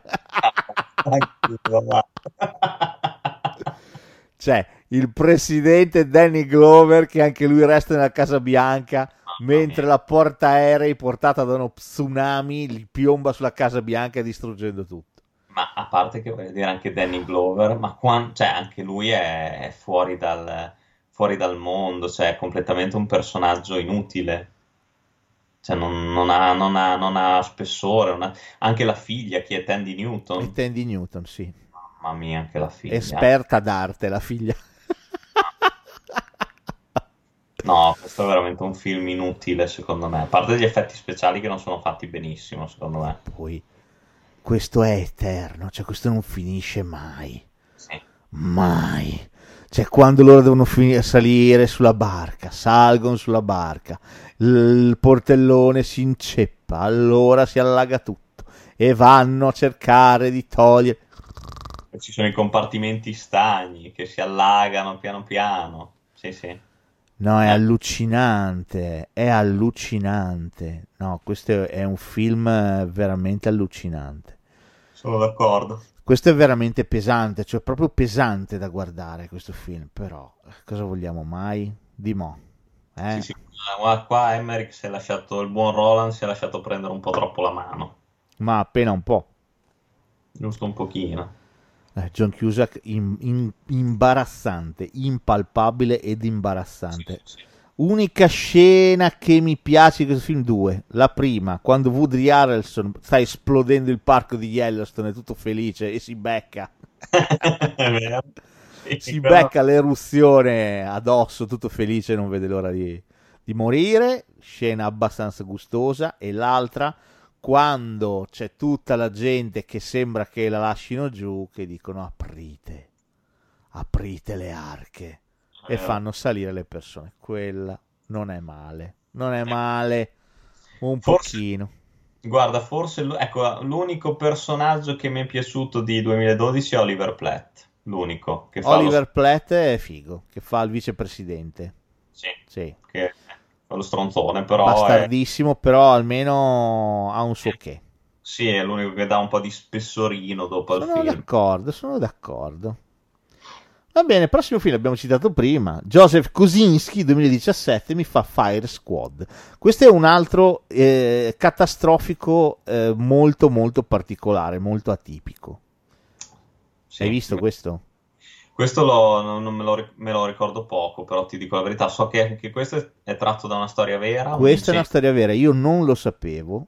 Neanch'io. Quando l'ho visto sono rimasto di merda. Quando alla fine ho scoperto che era una storia vera, sono rimasto letteralmente di merda. Mm. Questo è un catastrofico particolare, nel senso che non segue le regole del catastrofico, qui non abbiamo una catastrofe in particolare, qui abbiamo la storia di una squadra di pompieri che eh, fa il suo lavoro fondamentalmente. Esatto. Loro lavorano per la contea dove risiedono e loro sono il primo gruppo di pompieri che non sono appaltati, cioè quando c'è un incendio in una città, in una contea, eccetera, vengono chiamati, si appalta il lavoro a delle squadre di pompieri, delle squadre di elite, fai finta, no? Sì. In questa cittadina invece viene istituito proprio un corpo stanziale di vigili del fuoco. i quali però, non avendo la qualifica di essere di Top Gear, eh, sono sempre in seconda linea. Loro cosa fanno? Cercano di avere la qualifica per diventare top e quindi poter in prima linea andare a spegnere gli incendi che minacciano anche le loro case. Ok? Certo. Riescono a ottenere la qualificazione. Tra l'altro il film è dura un botto perché dura due ore e mezza quasi. Quindi conosci bene, entri bene in contatto con loro, le loro famiglie, il loro spirito di corpo, loro prenderanno delle reclute a un certo punto, assumeranno il ragazzino, quello di Whiplash, che cerca disperatamente una seconda occasione perché lui è un ex tossico, però ha avuto una figlia e quindi vuole assolutamente cambiare vita e quindi entra nel corpo dei vigili del fuoco e vedi le logiche che sottendono tutto lo spirito di corpo, il lavoro che hanno, perché loro non sono quelli che vanno con l'acqua a spegnere gli incendi. Anche questo è interessante. Loro, il loro lavoro è nel bosco, nel bosco. Sì, sì, sì. E quindi loro devono cercare di arginare il fuoco col fuoco, spesso e volentieri, o facendo delle buche, o bruciando già il bruciabile, in modo che sperano che la- l'incendio si fermi. Quindi è interessante anche vedere questo tipo di lavoro. C'è tutta la parte che riguarda il loro lavoro che- a me è interessato molto, ti dico la verità. C'è quella scena pazzesca che loro vanno a correre e li porta sul cucuzzolo di, un- di una collina e poi Josh Brolin, che è il caposquadra, dice guardate il bosco. Questa è l'ultima volta che vedrete un bosco vedendo un bosco. Perché d'ora in poi, se entrete a far parte del corpo di vigili del fuoco, quello che vedrete ogni volta che vedrete un bosco è combustibile. Basta. Non vedrete altro. E quindi è pieno di tutte queste cose qui. Devo dire, devo dire, il finale, il finale a me ha ucciso, cioè io non me lo aspettavo minimamente. No, no, è vero, è vero. Quando loro si troveranno ovviamente a fare la grande prova, a, veramente c'è un mega incendio che sta avanzando e loro vengono chiamati in prima linea a dare una mano. Quello che succede, francamente, io non me lo aspettavo. Sono sincero, non me lo aspettavo. Cioè, avevo già fatto sì per me questo schiatta, questo sì, questo no, questo sì, questo no. Col Però, cazzo. resti- sì, sì. Resti il sale, questa ripeto è una storia vera, potete andarvela a leggervelo cosa è successo, qui sono morti tutti, sono morti. Sì. Ed è agghiacciante questa gente con il fuoco che sta arrivando, che si copre con questa copertina ignifuga, con il viso sul terreno, sperando così di salvarsi dalla forza delle fiamme, è allucinante. È quando li vanno a ripescare che è rimasta cenere di tutti. Eh, ragazzi, ragazzi, sì, groppo in gola, eh. Questo qui è veramente tosto. Questo è veramente, veramente tosto. Quando poi alla fine ti fa vedere tutti i protagonisti veri della vicenda uniti alle foto degli attori. Ciao belli. No, no, questo è, ti vengono i brividi, davvero, come se, se pensi che è successo tutto davvero, anche perché comunque le scene d'azione in sto film sono tanta roba, secondo me. Sì, poi convincono proprio i caratteri. Cioè, Josh Brolin è bravo. Cioè, Josh Brolin Sì, è bravo.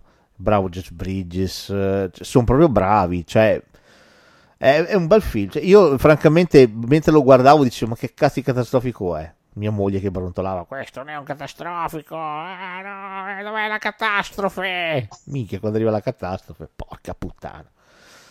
Va bene, chiudiamo i disastri della Terra con il me- meraviglioso e maestoso Lavalantula, diretto Eh. da Mike Mendes e Nick Simon nel 2015. Qua ti volevo questo, io ti ringrazio per avermi fatto vedere questo film. Questo film è quasi un capolavoro. Diciamo. Allora, io di questo film ricorderò per sempre l'incontro tra Steve Guttenberg e Ian Ziering. Anch'io. Quando lui gli dice ho, delle co- ho altro da fare, ho cose più importanti da fare. Ho degli squali da sistemare, una cosa simile. dice, una una roba simile. È fantastico. Dice, puoi darmi una mano? Fai no. Eh no, sistema, cose più importanti è una roba del genere. Perché questo film viene definito uno spin-off di Sharknado. Eh, oddio, spin-off è una parola grande, però è lo stesso studio di produzione Sì, e siamo nel delirio. Però ecco, sai che cosa? Io questo l'ho trovato obiettivamente, col fatto che non si prende, ma proprio, ma neanche un briciolo sul serio, mai. Mai. L'ho trovato divertente. Cioè, adesso obiettivamente, a parte che ci sono ben quattro attori di scuola di polizia. Sì, no, infatti, ma c'è scritto anche nel, lo dice anche il trailer. Fa, chi ti potrà salvare? L'unica cosa che ti potrà salvare dalla catastrofe è il cast di scuola di polizia. Cioè, c'è anche il trailer, voglio dire. Steve Gutenberg, poveretto, è invecchiato malissimo. Ma, ma anche Michael, Michael Winslow. Michael Winslow, diciamo, è quello che faceva i rumori.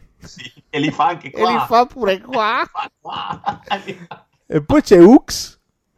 C'è Ux. Anche c'è lei invecchiata malissimo. il sergente Callaghan. E poi Lì- c'è Callaghan, basta. Che gli incendiano la testa. Forse è l'unica scena un po' splatter del film insieme a quella dove alla ragazza gli escono i ragnetti da- dalla bocca che devo dire, quella mi ha dato un po' fastidio. Sì, però anche quella è una CGI che... Sì, imba- imbarazzante. Beh, Sì. come CGI sono tutti i ragni del film, perché qual è la trama? Carlton, come si chiama lui? Carlton? Sì, lui fa l'attore, l'attore di film d'azione, tra l'altro, che se vorrebbe scimmiottare The Rock, secondo me. Una specie se vuoi. Beh, insomma, Steve Gutenberg è un, un Sì, attore sì. Di, di film d'azione ormai decaduto. Ha avuto il suo successo negli anni 90, adesso è impegnato in produzioni a basso budget, a medio-basso budget. Ha una famiglia, ha un figlio che un po' è in rotta con lui e una moglie. Eh, cosa succede? Che mentre sta uh, tornando a casa dal set un giorno, eh, mentre è in coda, tanto per cambiare a Los Angeles, si spacca il terreno e dalle colline di Los Angeles inizia a uscire la pilli e lava. Anche qua la cosa è trattata con una plomb. boh. Io capisco che siete abituati ai terremoti, ma qui siamo un po' oltre. Cioè, che nessun mezzo di informazione parli di questa cosa. Cioè, c'è stato il terremoto. Ma che cazzo è il terremoto? C'è la lava ovunque. Ci sono i ragni che escono dalla terra e sputano lava pure loro. Che cazzo? Beh, vabbè, cioè, è tutto per, ehm, per preparare lo spettatore, tutto- è tutto messo in maniera blanda per preparare lo spettatore al, Ah. al delirio che arriva dopo. Ah, va bene, allora se è così, scusa, non dico più niente. Eh, ovviamente l- lui è l'unico, è, lu- è l'unico che sa di queste cose dei ragni, tutto il mondo lo ignora. Boh. Ci Esatto. sono un milione di persone in coda, ma lo sa solo Steve Gutenberg che ci sono i ragni. Cerca di avvisare la moglie, la moglie ovviamente gli dice c'è un rotto in culo, va a cagare a dire delle cazzate, va bene. Il figlio è andato a fare mountain bike con gli amici e tutti quanti più o meno a loro spese a un certo punto del film scopriranno che effettivamente i ragni ci sono, esistono e come. Ma la scena bellissima è quando lui prende in ostaggio il pullman. Quella è la scena più bella del film. Quella è bellissima, che tutti lo, lo riconoscono. Eh, ma tu sei... Sì, a un certo punto eh, lui eh, rimane a piedi con l'auto perché fonde le gomme e si incammina a piedi col suo fucile, no? C'ha il fucile preso da casa, Fucilone, sì. il fucilone con cui uccide ragni a go-go. E cosa capita? Che arriva uno di quei pullman, eh, di quelli che vanno a vedere le star, e lo vedono, "Oh, facciamo una foto. Il conducente addirittura vuole fare la foto con lui vicino al pullman, così è tutta pubblicità. Steve Gutenberg molla lì il conducente, prende il pullman e va in città col pullman. Pullman pieno di gente, Sì, sì, che non fa altro che inneggiare a lui a dire che è un gran figo, che grande che è, eccetera, eccetera. Quando poi inizia a uccidere ragni, tutti ancora di più. Sì, sì, che tutti i ragni attaccano il pullman sul tetto, sulle fiancate, lui non si scompone. eh. Lui uccide i ragni come se non ci fosse un domani. Fucila da- da- dalle- dalle- dai finestrini, cioè, che tra l'altro è bellissimo perché i ragni, cioè a lui, quanto gli sparano il fuoco? Una volta, non gli spara mai a lui, non, non- cioè, non- non- credo gli sparino una volta o due. Beh, perché i ragni sanno che lui era protagonista, quindi Eh, non poteva. Esatto, come The Rock, fondamentalmente. Insomma, Ma poi- il tutto culmina però, posso dire, in Sì. un finale fantastico. Ah, con il ragno regina. No, non parlavo di quello, parlavo del... come in tutti i film catastrofici che si rispettino, o tutti i film patriottici americani che si rispettino, abbiamo uno dei protagonisti o il protagonista che fa il discorso motivazionale. E il discorso motivazionale di Steve Gutenberg è da incorniciare. Oddio, sì. Perché ti dice che sarà il cinema a salvare il mondo. Sì. Ma non il cinema fatto da The Rock, ma il cinema basso, il cinema di serie B, i tecnici del cinema, quelli che lavorano negli effetti speciali, gli attrezzisti e gli operai, quelli salveranno Los Angeles. E quindi tutti partono per fare il culo ai ragni. Esatto. no, vabbè, io non ce la posso fare.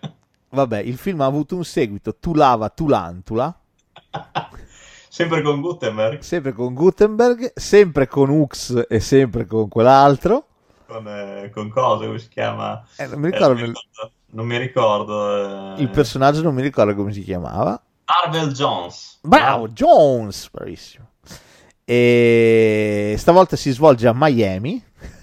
Di nuovo vengono fuori le lavalantule. E qui è bellissimo perché quando escono le lavalantule, oh, ci sono le lavalantule! È la cosa più normale del mondo, no? È un po' come i gra- i Graboid.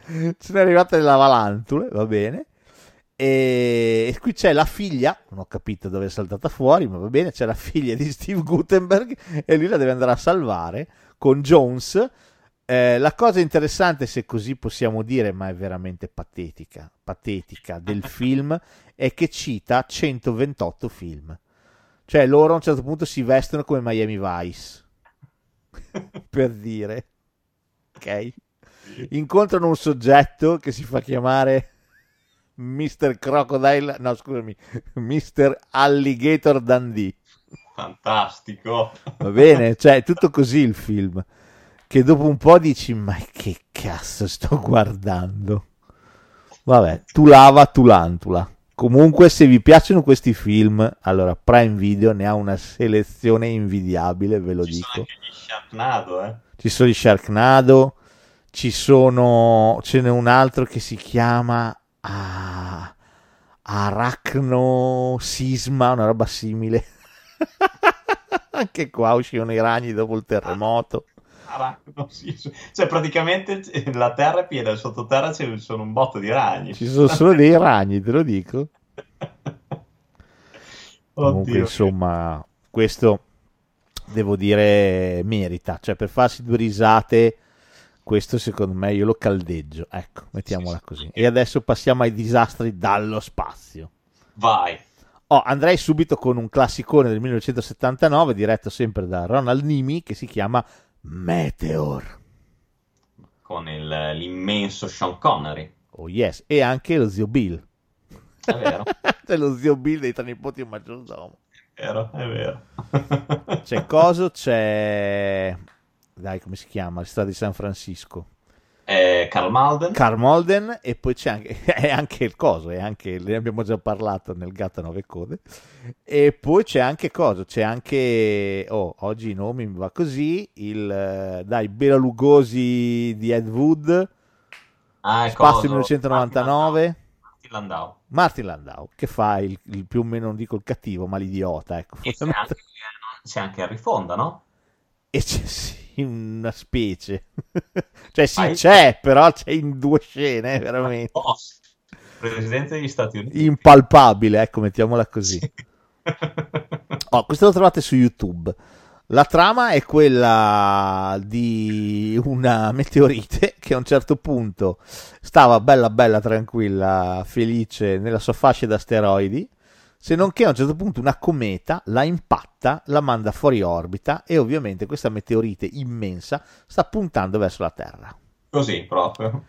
Così, una trama che qualcuno forse ha già riutilizzato e forse ne risentiremo parlare, però va bene. Tocchiamoci le palle proprio sulla Terra, da, da Giove se non sbaglio. Da Giove, sì, sì, sì, sì, sì, da Giove, e punta diritta verso la Terra. Allora, la soluzione qual è?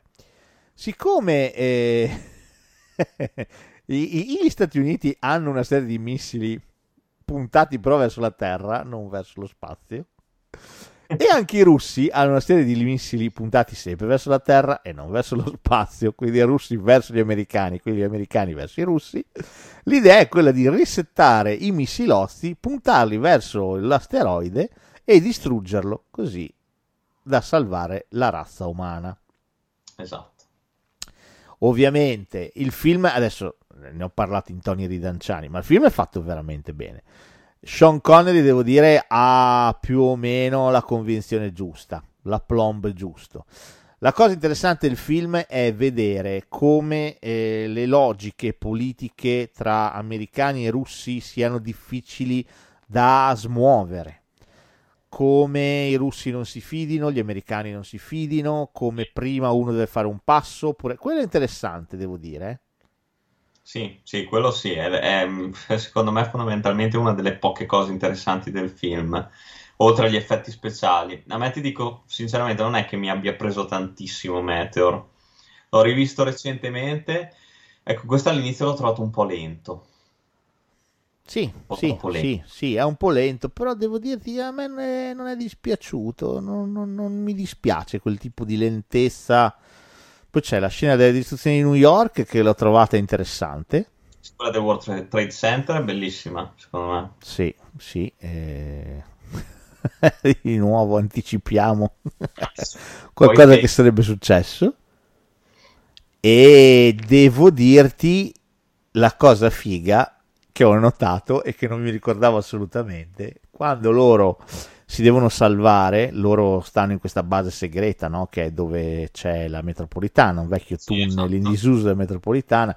Si devono salvare, però c'è il, il, il fiume che sta esondando, arriva al fango. Non è male quella scena lì, loro che vengono travolti dal fango, però si salvano, eccetera. La roba figa totale è che loro sono in questa, fi- finalmente riescono ad arrivare in questa stazione della metro che è asciutta e aspettano i soccorsi, sentono trapanare con il, il martello pneumatico e quindi sono tutti contenti perché li stanno per salvare. Si vedono loro tutti infangati, tutti, "Eh, che-" si vede in un'inquadratura, se ti ricordi, mentre loro sono lì che festeggiano, si vedono due tizi che sono due battone. due puttanoni seduti su una panchina che sono lì come dire vabbè oh, ci salveranno che evidentemente erano lì nella stazione della metropolitana che aspettavano il treno quando è successo il patatrack è bellissimo perché non c'entrano un cazzo con loro siete questi due battone molto Tra bello l'altro, però il finale, devo dire, ecco, il finale è bello, il finale della tensione per sapere se i missili salveranno o no il mondo è bello.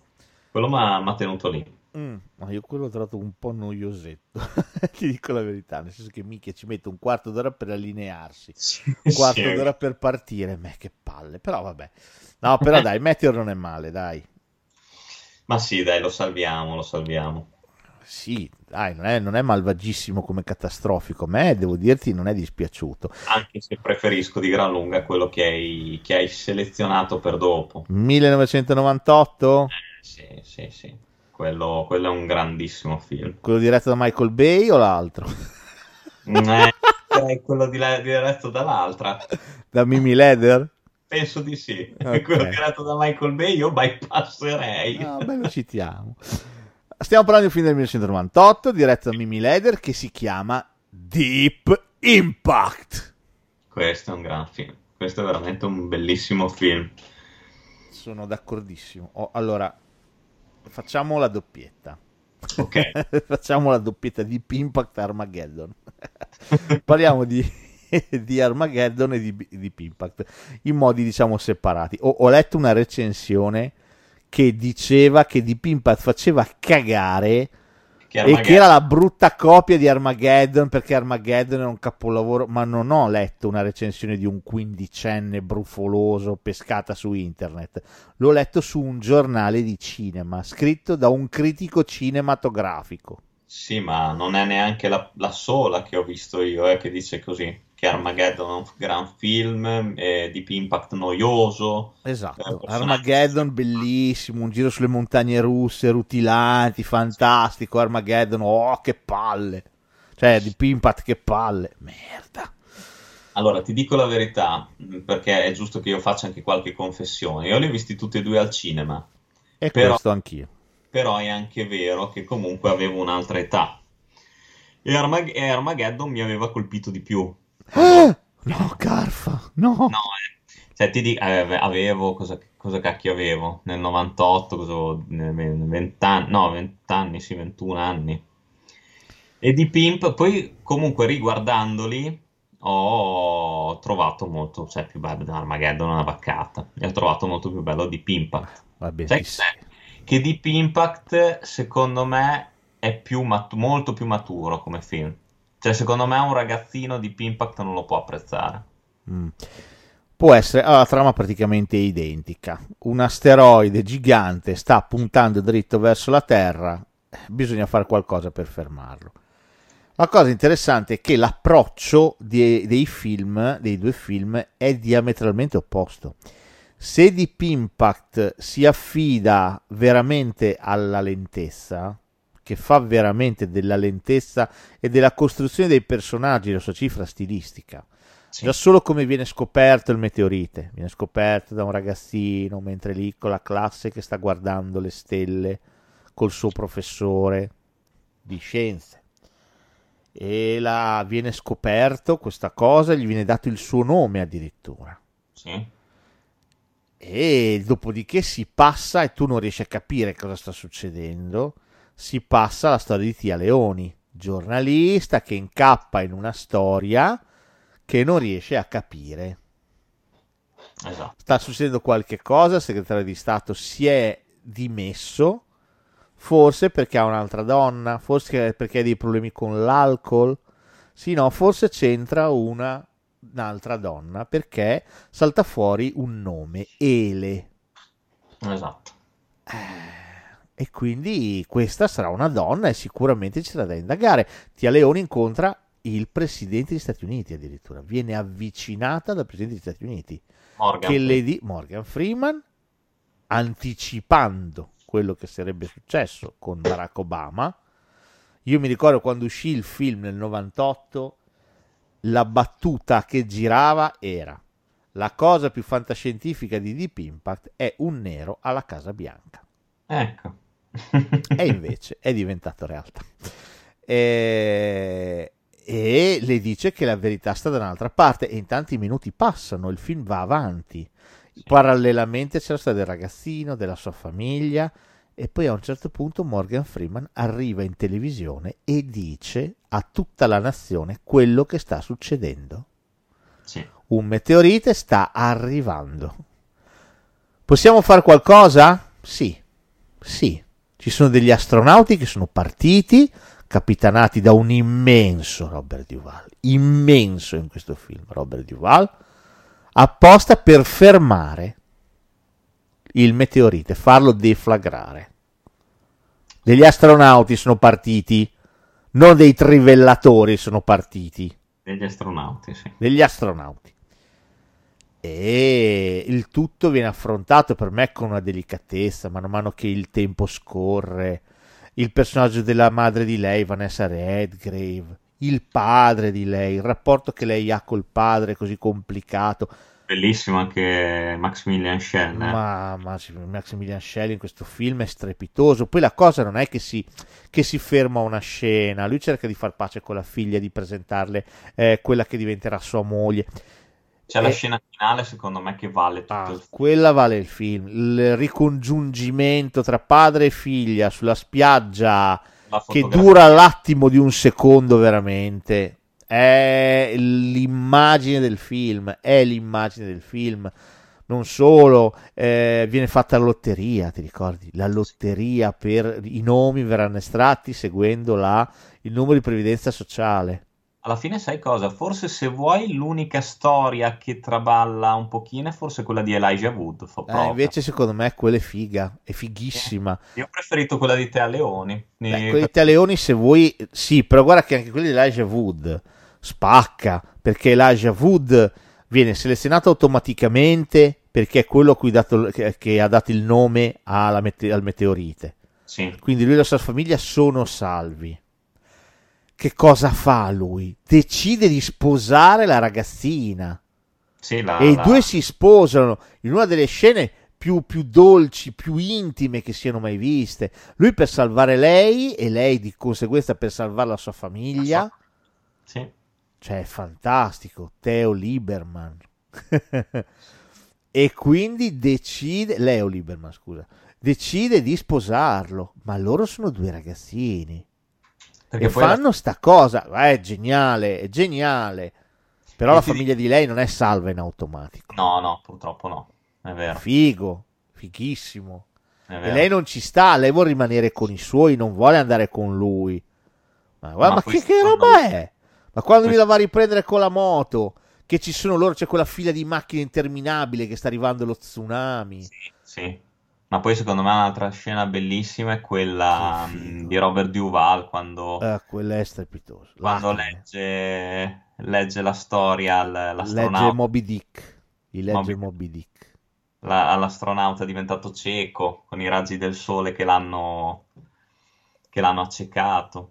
Bellissimo. No, è bellissimo. Cioè, per me Deep Impact è un film di una profondità. Per me è il catastrofico perfetto. Perché la Sì. catastrofe c'è, ma ci sono i personaggi, c'è il sentimento.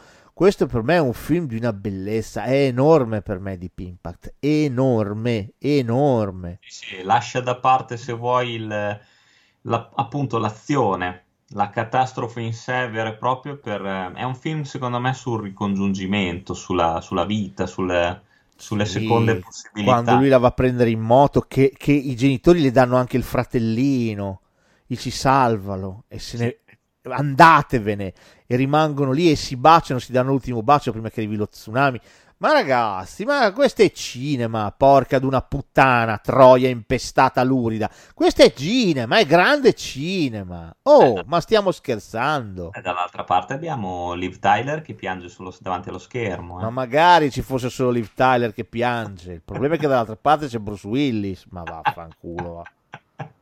No, perché Michael Bay ha deciso che la cosa più geniale da fare è quella di insegnare ai trivellatori a essere astronauti. Cioè, certo, è una roba che si può fare in un amen. Vaffanculo, Esatto, va. che poi tra l'altro vengono tutti segati ai test di ammissione NASA. Però li fanno partire lo stesso. Eh, Cioè, beh, certo. sarebbe l'unica speranza per l'umanità, ma li facciamo partire lo stesso. Cioè, perché ragazzi, cioè, voglio dire, non è che sia un esame scolastico, eh. Cioè, se vieni bocciato quegli esami lì vuol dire che non sei in grado di stare nello spazio, cioè, muori proprio, cioè, voglio dire, non hai le... No, ma è tutto così. È tu- cioè, il, problema, il problema di Michael Bay, il problema di Michael Bay non è l'ast- l'asteroide. Lui gliene fotte sega dell'asteroide. Il problema di Michael Bay è che a Bruce Willis gli trombano la figlia. È quello il problema Sì, di. Michael Bay. Mentre lui lancia palline da golf a quelli di Greenpeace. Ma guarda, veramente, ma veramente. Cioè, questi qui sono i problemi di Michael Bay. Il non pagare le tasse, desideri del, del gruppo di Bruce. Willis. Non pagare più le tasse. Esatto, le multe che devono essere cancellate. Sì, tutte queste cose qui. Io, guarda, veramente, cioè, io giusto non vado a casa di Michael Bay per lamentarmi perché sono sicuro che mi sparerebbe addosso. Fascista com'è. Uno che vuole soggiornare alla Casa Bianca. Ma porca puttana.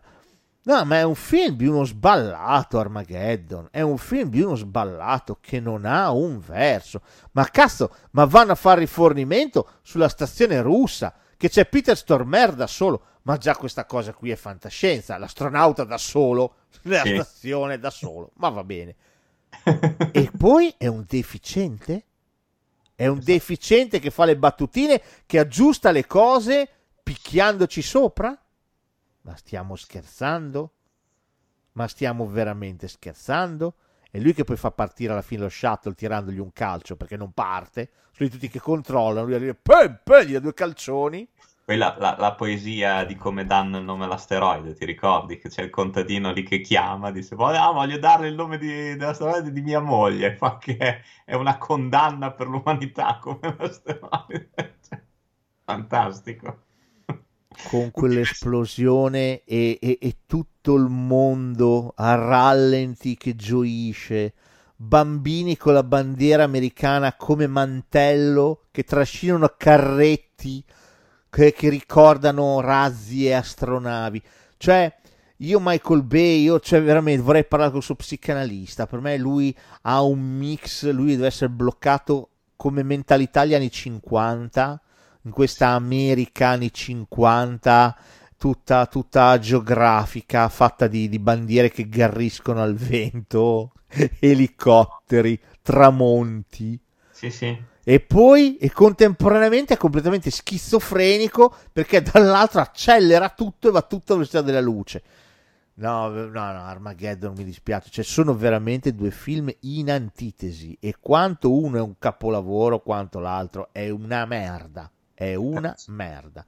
Mi dispiace. siamo, siamo tutti contenti quando Steve Buscemi si mette con la, con la spogliarellista. Sì, è veramente bello, sì, sì, veramente, veramente bello. L'unica cosa che si può salvare di Armageddon, forse, forse, ma ha veramente stracciato il cazzo, facciamo finta quando uscì nel 98, si salvava la canzone degli Aerosmith, che obiettivamente era anche un buon pezzo nel 98. Adesso è una roba che, cioè, veramente, è meglio un'iniezione di, di, di, di, vaccino contro il vaiolo nel marone sinistro.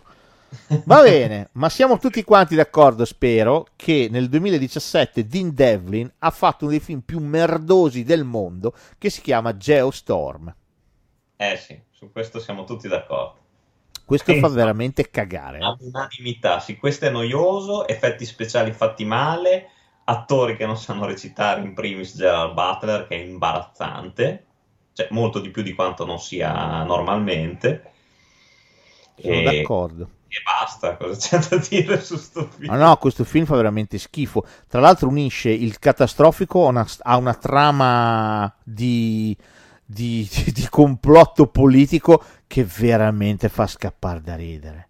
Sì, fa scappare da ridere. E se è incredibile Armageddon, questo con Gerard Butler che sopravvive mentre sta esplodendo tutta la stazione spaziale, ma lui sopravvive, è, è capolavoro.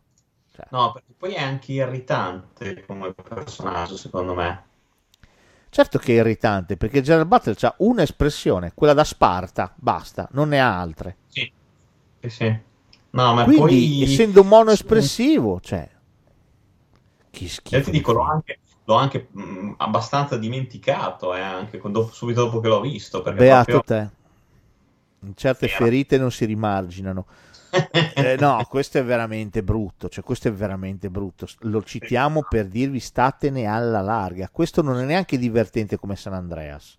Perché San Andreas la... fa lezzo, però ti diverti. Questo è veramente depressivo, cioè ti viene veramente da impiccarti, inizi a guardare, ma aspetta, a che trave mi impicco.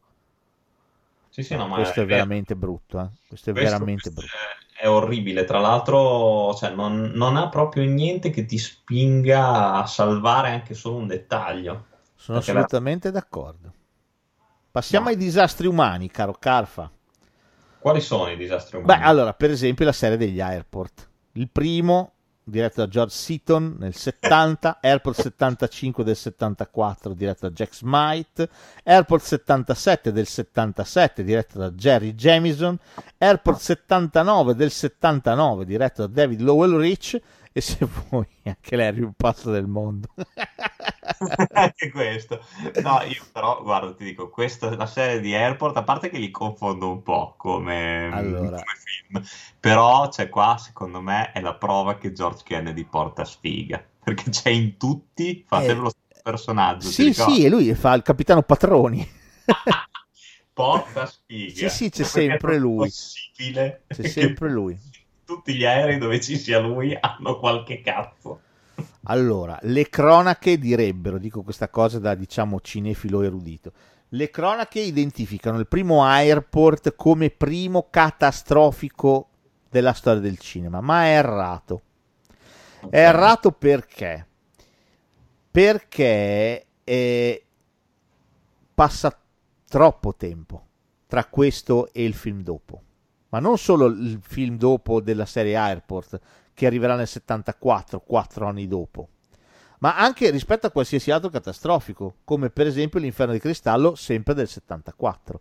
Cioè è dopo l'Inferno di Cristallo che iniziano a fare catastrofici a nastro, come se non ci fosse un domani. L'Inferno sì. di Cristallo e Terremoto. Sono i due che scatenano la mania del catastrofico. Airport è un film che vogliamo, se vogliamo, rientra nel genere, però di fatto non dal via nulla ancora. Sì, è vero. Devo è dire, il primo Airport, infatti, è un film candidato all'Oscar, fu candidato come miglior film addirittura. film che dura un'eternità, due ore e mezza pure quello, con un cast che non finisce più, c'è chiunque in questo film, chiunque ha, è stato ad Hollywood ha fatto Airport. C'è Ber Lancaster, Dean Martin, c'è, C'è Jacqueline Bisset, c'è- ci sono tutti, Van Elflin. eh. C'è veramente chiunque. E il primo, se mi ricordo bene, è quello della bomba. Sì, È quello della bomba. Il secondo, quello eh, Airport 75, è quello del... eh, aspetta pure. Sì, Airport 75 è quello eh, della gente che si sente male sì. e la hostess Che, salva che la- tutti quanti, pilota Ah, l'aereo. Sì. È da lì che hanno preso spunto per fare l'aeroport del mondo. Airport 77 è quello del triangolo delle Bermude con Sì, Jack Lemmon. esatto. Questo per me è veramente uno dei più belli. Airport 77, anche qui preso il DVD per l'occasione, è veramente molto molto carino. Eh, con eh, la strama è un po' assurda, questi criminali che vogliono addormentano tutti quanti perché vogliono rubare le opere d'arte che ci sono nella stiva dell'aereo. Boh. Esatto, sì, è vero. È vero. Però hanno un incidente da cui l'aereo finisce in mare. Esatto, vicino al triangolo delle Bermude. Bravissimo, si svegliano tutti, sono in acqua e da lì bisogna salvare l'aereo. E non è male, non è male, questo non è male davvero. Questo è carino. Perché poi arriva la marina, gli metti i palloni, piano piano deve salire senza che si spezzi a metà l'aereo. Sì, sì. È C'è vero. un James Stewart che aveva veramente gli anni di Matusalemme, poveretto. C'è anche qua in tre inquadrature, ma veramente aveva gli anni di Matusalemme. La cosa bella è che l'aereo sembra un nightclub, che non so se ti ricordi dentro, c'è il pianoforte, il bar. E di nuovo canzone originale col tizio che suona, che morirà, come succedeva in Poseidon, che c'era la tizia che cantava, anche lì. canzone di nuovo, e vabbè. E abbiamo Olivia De Havilland, Sì. che già era vecchia all'epoca, è morta qualche mese fa, un mese fa, che aveva 102 anni, non lo so, poveretta. E poi chi altro c'è nel caso? C'è Christopher Lee, che dice di essere un, un esperto sommozatore e muore praticamente subito appena arriva a contatto con l'acqua, perché è un idiota, ma va bene. C'è l'immancabile Josh Kennedy. George Kennedy, però anche per lui due inquadrature, due. Eh, Jack Lemmon che fa il capitano, ma secondo me con pochissima convinzione. Eh, il resto eh, è un film che però ha i suoi momenti. Questo è dignitoso, sì, sì, sì, questo è assolutamente un film dignitoso. Devo dire molto figo anche Airport 79, alcuni lo conoscono come Airport 80, altri ancora come Concorde e basta. Sì, Perché questo- è quello sul Concorde. Qua è dove c'è George Kennedy che domina, che fa proprio il pilota. George Kennedy qui domina insieme ad Alain Delon. Sì, un po' fuori parte, secondo me. eh. Un po' fuori parte, però devo dire loro due secondo me non sono male. Loro Questo- due per me insieme non sono male. Questo però, secondo me, sconfina un po' nell'assurdo, è che c'è cosa, come si chiama, quello di cuore e batticuore, E che quello, vuole, no, quello è allucinante. Cioè, che vuole questo- abbattere, cioè questi sono i missili, i missili che gli vengono lanciati, i caccia, gli mandano contro il K, perché lui cos'è un trafficante d'armi? È lui, sì, lui è uno che lavora per la difesa, ma ha venduto armi anche ai paesi stranieri. E allora c'è l'amante solo L'amante, che è una giornalista, la sua, la- non è l'amante, la sua, sua- sua fidanzata, che è una giornalista, Ah, ok. riceve la notte, la, una notte la visita di un tizio che lavorava per lui, per Cuore Batticuore, e dice: Oh, oh, ho i documenti. Prove che lui le poi- prove, lui eh, faceva questo e questo. lì. Ma no, intanto che dice così, arriva uno, perché lui poi ha lasciato la porta aperta della casa di lei, ah. entra uno, gli spara, cerca di uccidere anche lei, ma lei scappa sul tetto, insomma questo qua non, non la uccide. Esatto, è vero, è Il vero. giorno dopo le deve prendere l'aereo, deve prendere il Concorde per andare da Parigi, deve prima arrivare a Parigi, poi da Parigi a Mosca. Sì, no, questo... eh, E Sì. cosa succede? Che il tizio, cuore batte in cuore, va a cambiare le coordinate di un razzo che loro stanno facendo un test quello stesso giorno per mandarlo contro il Concorde. Solo che Gio Patroni sa guidare talmente bene è bravissimo. che evita il razzo. Evita ma lui evita tutto, anche gli attacchi della- del caccia, ti ricordi? Anche dopo. No, il caccia è- deve essere Alain Delon, se mi ricordo bene. Ma poi non solo, perché poi è bellissimo, perché gli mandano... Gli mandano contro di tutto. cioè, te- cerca di fare di tutto, perché poi il caccia è l'estrema razio. Perché prima, allora cosa succede? Da, eh, per andare a Parigi gli mandano contro il razzo Sì. e va bene, e loro lo riescono a evitare e il razzo finisce in mare, finita. E si fermano a Parigi. Tra l'altro, Joe Petroni, il mitico George Kenny, tromba con una prostituta pagata da Alain Delon e gode come un riccio, ma va bene. Riprendono il Concorde e il tizio di cuore batticuore ha pagato un tizio che lavora lì in aeroporto. Quindi anche questa scena qua non si capisce. Lavora in aeroporto, l'ha pagato per sabotare il il, ehm, il coso della stiva, il pannello della stiva, che a un certo punto si aprirà in volo. Esatto, che c'è la decompressione. Esattamente. Quindi lui deve fare questa cosa qua, gli dà un sacco di soldi e questo qua non è che se li mette in banca, se li mette tutti addosso e poi vuole andare via, vuole prendere un aereo. Solo Sì. che la, sicurezza lo ferma, lui scappa e muore. Boh, vabbè, cioè muore, finisce nella scia dell'aereo e poi viene arrestato. Però voglio dire, ma perché? Ma mettili in banca, che cazzo ne frega? No, va bene, lasciamo perdere. Dopo questo, loro sopravvivono anche a questa cosa qui. Allora lui gli manda contro il caccia. Sì. E il bello è che in tutto questo, la sua fidanzata, che sa che lui è corrotto, ha le prove, non sospetta di nulla. No, no, è Boh. vero. Sì, sì, è. È tutto normale. Come finisce? Che atterrano su una pista da sci. Esatto, proprio così. Strano che non abbiano fatti più poi di airport. Ma che strano, eh? Infatti era talmente disperato che cuore, batticuore che alla fine si, si spara. Sì, si spara. Se cazzo. eh, cazzo, eh, mi stai sparata anche io. Dico, buono. Cazzo, ti ho mandato contro tutto. Sei ancora Esatto. viva. Vaffanculo. A questo punto, buona, mi sparo io. Mi sparo io che facciamo prima. Bastava dirlo. No, è allucinante sto film. No, Oddio. però è, che- cioè, è divertente. Questo è divertente, Questo è forte. divertente. Sì, sì, sì. Questo è assurdo, ma è divertente. Diciamo che è da recuperare tutta la saga, dai. Per gli appassionati. No, no, no, assolutamente. Per me tutti i film sono validi, eh, tutti quanti, te lo dico. Forse, forse quello del... Allora, forse, forse quello del 75 a me è piaciuto un po' meno. Quello Sì, di Karen sì, Black. Sì, sì, anche a me.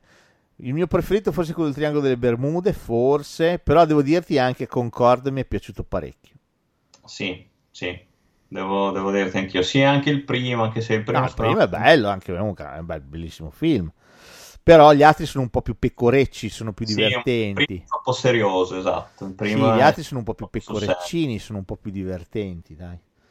Oh, stiamo quasi per finire, caro Caffa, ci manca una manciata di titoletti, poi andiamo in gloria. Ok. 1974 John Gillerman mi fa il celeberrimo L'inferno di cristallo. Eh sì, sì. Qua... Questo è un Eh, grande film. Questo, questo è veramente un gran film. Cioè, basterebbe solamente il cast, Paul Newman e Steve McQueen. Cioè, Sì. saremmo questo- già a casa con questi due. Questo hanno fatto un ridoppiaggio italiano ignobile. Non Io so se l'hai infatti l'ho, dovuto- l'ho rivisto perché era da una vita che non lo rivedevo. C'ho il Blu-ray. Porco cazzo! Con il ridoppiaggio! Porca troia! Grida Hanno- vendetta, Sì, grida palpabili. vendetta. Sì, sì, hanno delle voci, cioè, tutte uguali. non Tutte uguali, non si capisce chi cazzo sta parlando. Sì, è vero, è vero. Ma io dico, ma come cazzo si fa a doppiare i film così?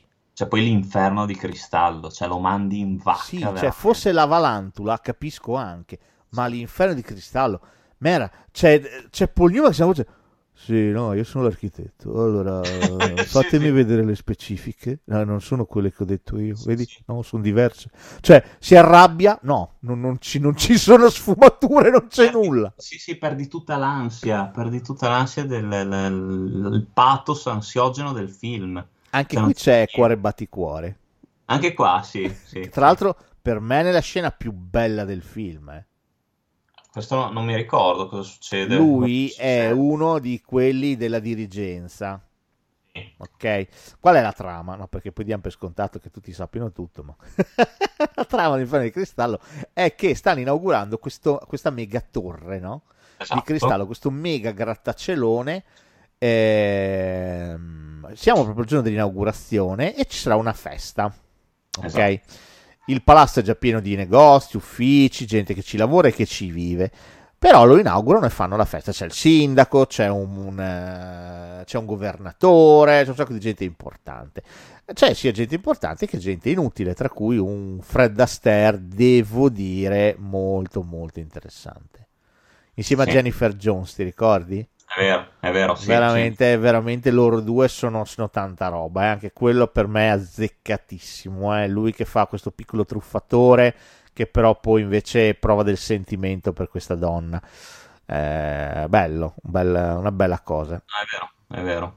Poi c'è Jessica Lange, no, non è Jessica Lange, c'è... Ah, chi è lei? La fidanzata di Paul Newman. Cosa? Come si chiama? Faye Dunaway. Faye Dunaway, bravo, non mi veniva. Faye Dunaway, vabbè, sono cast enorme. C'è anche, Eh, c'è anche qua, se non sbaglio, Richard Chamberlain che fa lo C'è stronzo. Richard Chamberlain che fa lo stronzone, fa il bastardone, cioè qui c'è, c'è il mondo in questo film qua. Vabbè, uno dei, dei dirigenti è Cuore Batticuore, il quale a un certo punto, mentre tutti vanno su a fare festa, si trattiene in ufficio con la segretaria. Perché? Perché c'ha il tramaccio con la segretaria. Ma lui non è sposato, è innamorato della sua segretaria e i due hanno una storia, capito? Ah, è vero che la segretaria è quella di Beautiful, se non sbaglio. Può essere. È sì. la, la moglie, la moglie di, di Eric Forrester. Loro vengono sorpresi dalle fiamme. Sì, sì, è vero. e non sanno come fare. Lui chiama, tra l'altro la scena è bellissima perché lui chiama e dice a lei: Ah, sì, grazie. Ah, hanno detto che stanno arrivando i soccorsi. Adesso ci ve-". E lei dopo un po' dice: Non hai trovato nessuno, vero? I telefoni non vanno. Fa, "Eh, sì, non volevo che ti preoccupassi. Sì, E vero. quindi c'è l- l'atrio in fiamme, c'è questa, questa stanza enorme tutta in fiamme e loro sono chiusi nella camera da letto col fumo che sta entrando. Lui cosa fa? Lui bagna l'asciugamano, se lo mette sulla testa e dice al college correvo i 100 metri in pochissimi secondi e cerca di attraversare la stanza in fiamme per arrivare dall'altra parte e salvarla, per andare a chiamare qualcuno. Solo che lui prende fuoco mentre attraversa la stanza. Vero. È una scena fighissima. Lei cosa fa?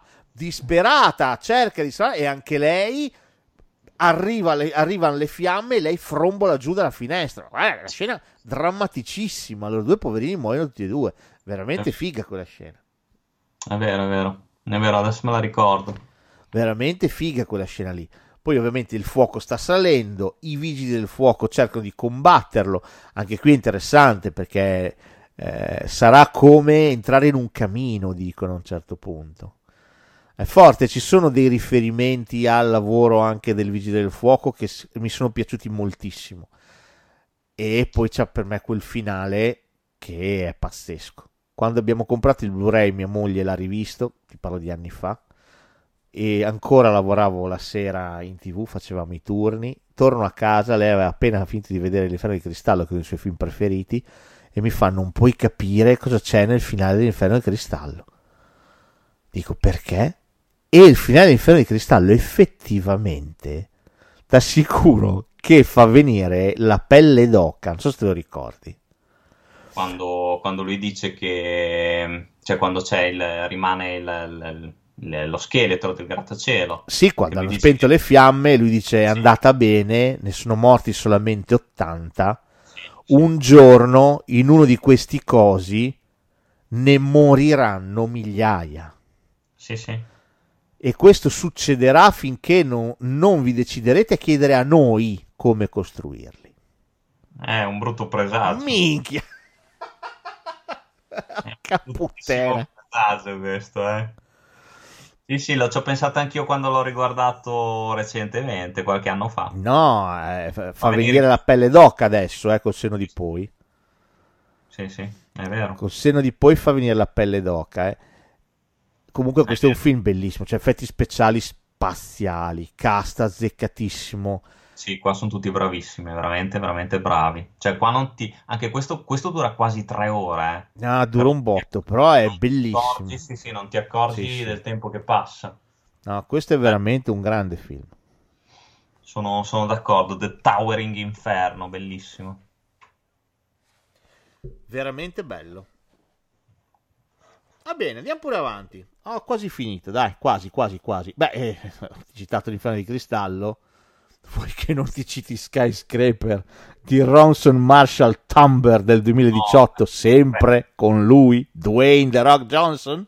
Grandissimo, che qua ha pure la protesi. Qui è pure, pure senza una gamba, Dwayne. Però fa di tutto. Qua si lancia dalla gru, si lancia... mi ricordo, fa di tutto qua. Beh, c'è la scena dove si lancia dalla gru che... Quella, quella da sola vale il film. Beh, prima, scusami, se la gru è chiusa, quindi lui si issa Esatto, prima lui si, è vero, si issa sulla gru. a manoni e si fa tutta la gru. Perché poi non te ne accorgi che lui comunque ha la protesi, eh? per- sì, zo- zoppica giusto all'inizio un pochino. Te ne accorgi quando inizi a usarla un po' o come arma contundente Sì. o come uncino o come ancora. La cosa bella di sto film è che sua moglie è Sidney Prescott. È lei, sì, è la nostra Nive Campbell di Scream. Io non so E, e- e- e lei porta una sfiga, ma porca puttana. Ogni volta che dice una cosa, andiamo di là, arrivano le fiamme. Ah, andiamo di là, crolla il ponte. Ogni cosa che decidono di fare, succede qualche cosa, È sempre. vero, è vero. Ah, è un film allucinante questo, cioè lui che salta dalla, dalla gru nel Sì. palazzo, cioè prima distrugge la vetrata con, con il gancio della, della gru e poi Esatto, dopo corre, corre, corre e si lancia nel vuoto. Ma da- dai, dai, su, dai, su, Con la protesi, eh. con la protesi. E poi anche quando, quando si butta in mezzo alle, alle turbine Sì, anche que- per ah, aprire le porte del tizio. Tantissima roba, eh. Perché la storia, cioè la storia di sto film, ma non ne vogliamo parlare. Cioè, a parte che è più Die Hard che eh, di cristallo questo. Sì, esatto, sì, effettivamente. Di nuovo siamo nel mega grattacielone fatto da questo tizio cinese. e Dwayne è quello che dovrebbe gestire il sistema di sicurezza, dovrebbe controllare che tutto sia sicuro, tutto sia a norma. E arrivano dei tizi, dei terroristi che non sono terroristi e basta. È un, un tizio cattivissimo che ce l'ha questo tizio cinese costruttore del palazzo. Perché? Esatto. Perché questo qua c'ha una chiavetta con eh, tutti i nomi, con tutti i numeri delle transazioni e tutti i nomi dei suoi soci. Insomma, Eh, lui sì. non- lo potrebbe rovinare e quindi vuole sta chiavetta qua. Non è che va là, che cazzo ne so, gli ammazza la figlia e se- no. Va là, No. gli distrugge il palazzo, fa tutta una roba incasinatissima per prendere sta cazzo di chiavetta. Ma perché? Ma porca troia. Ma poi che sono tutti d'accordo con lui, l'assicuratore che è d'accordo col cattivo. Cioè ci sono delle cose proprio che dici, ma perché? Ma perché? Ma perché? Per fortuna che c'è The Rock. Vogliamo parlare di The Pearl? Alla fine la perlona con tutti gli schermi LCD. Ah, sì, è vero, è vero Ma che quella fantastica. mignotta, ma porca mignotta. Devo dirti una cosa, sono dietro di te. Dai, dai, su, dai, su, dai, su. Il finale, il finale, cazzo, è una, è, è- è- è una, è una torre da 150 piani che sta andando a fuoco ed è in tilt. La moglie spegne e riaccende l'iPad. Eh beh, chiaro. E tutto è di nuovo online tutto, tutto esatto. si spegne e tutto è a posto. Cioè, a luce questa cosa qua, veramente. Mio marito me lo dice sempre: spegni e riaccendi. Che cos'è? Spegni e riaccendi? Spegni e riaccendi? Ma vaffanculo. Vabbè, Oddio. insomma. Bene, Carfa, stiamo, stiamo arrivando verso la fine. Dai, dai, dai, dai, ancora un po' di fiato, poi ci siamo finalmente.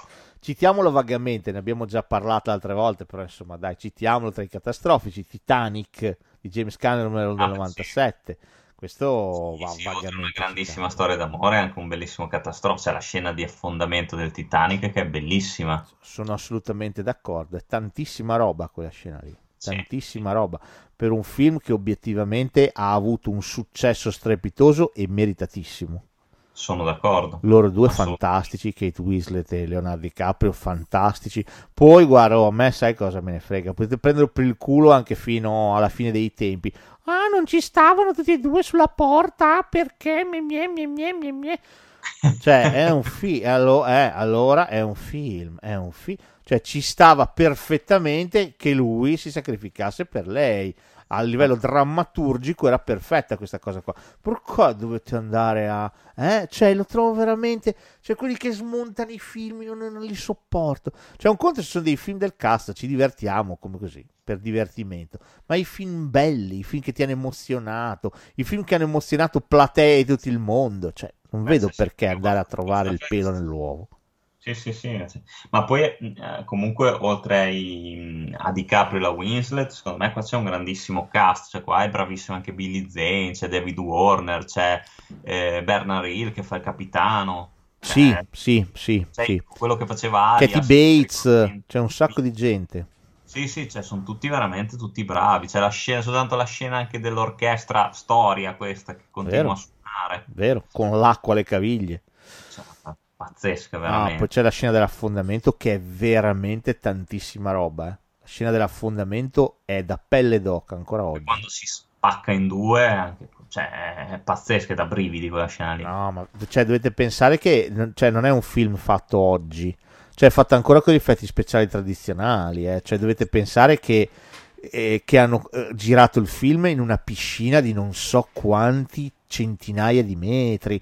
Cioè, aveva costruito Cameron aveva costruito due braccia meccaniche dove c'erano attaccate due cineprese per, per fare la nave. Se vedete i profili della nave, cioè è fatto da Dio. Cioè, ragazzi, quel film lì è fatto da Dio. Già solo basti pensare che le scene che vedete all'inizio del Titanic affondato è il vero Titanic, non è ricostruito. E quelle scene lì le ha girate James Cameron in persona, non le ha girate un altro, perché lui è un appassionato di subacquea e ha girato quelle scene lì dal vero. Cioè, ragazzi, ma quel finale con il Titanic affondato, la camera che va nei, nei, nei- va veloce e tutto prende vita, ma com'è?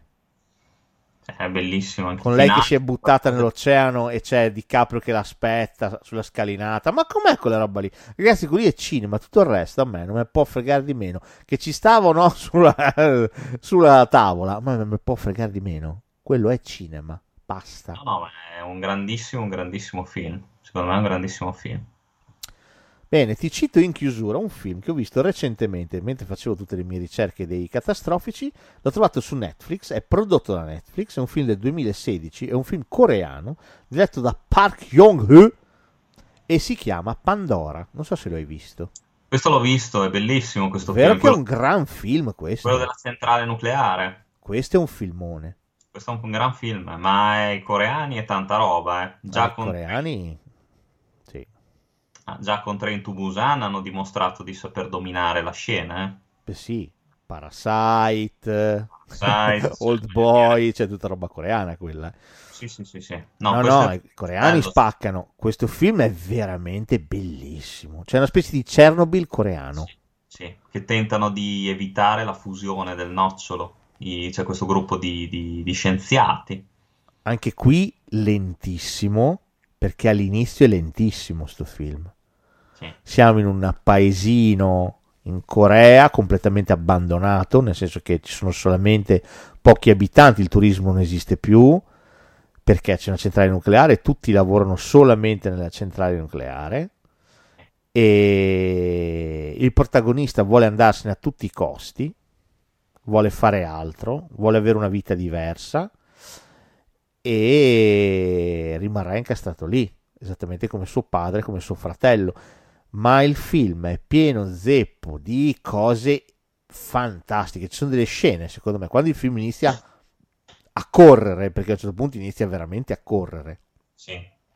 C'è la scena quando tutti quanti corrono a piedi, è pazzesca. No, ma poi secondo me i film coreani, cioè, specialmente anche quelli catastrofici, ma quelli d'azione hanno una fotografia che spacca con delle inquadrature, dei campi lunghi, che sono, secondo me, anche in Pandora sono spettacolari. Cioè, sono- ti, ti- ti avvolgono. Poi c'è tutta quella poetica dell'infanzia, del ricordo. Il film inizia che loro sono bambini e questa cosa dei bambini tornerà. C'è quella scena dove loro decidono di tornare dentro. Ma com'è quella scena lì? Sì. Quando gli operai, che già stanno morendo perché si sono beccati un livello di radiazioni fotonico, Sì, sì. Decidono loro di sacrificarsi e di tornare dentro la centrale.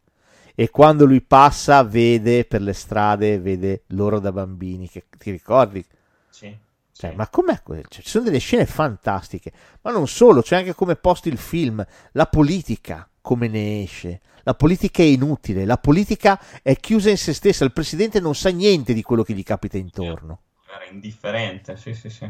Poi dopo inizierà a interessarsi, ma prima è completamente all'oscuro di quello che lo circonda, completamente, e si lascia muovere e guidare dalle persone che erano al potere prima di lui. Esatto. Ah, è un film strepitoso, ma parliamo del finale, cioè il finale, ma ragazzi, cioè, Finale brividi. cioè brividi, cioè fazzoletti Kleenex eh, come se piovesse, Sì. come se piovesse, questo per me è un film bellissimo, bellissimo. Peccato che non sia stato, questo non è un peccato che non sia nelle sale, perché questo sarebbe stato da, da cinema. Sì, sì, poi secondo me ha questa cosa dei personaggi che qui escono veramente in un modo. La fidanzata di lui, la mamma di lui, la, la moglie del fratello che ha il bimbo, che non Eh. vuole che stia con la nonna, poi dopo c'è la nonna a salvarlo. Ma ti ricordi? Ma ci sono delle cose piccole ma bellissime in questo film, bellissime. Sì, sì, sono tutti personaggi ben, ben descritti, sono tutti eh, il caposquadra, ma com'è anche il caposquadra? Sì. Il suo amico, ma ci sono dei personaggi bellissimi. Questo anche, sì, sì, anche quelli che vedi poco te li ricordi. bravo, bravo. No, questo è un film spaziale, a me è piaciuto tantissimo questo. Sono d'accordo, sono, sono contento di averlo recuperato questo film.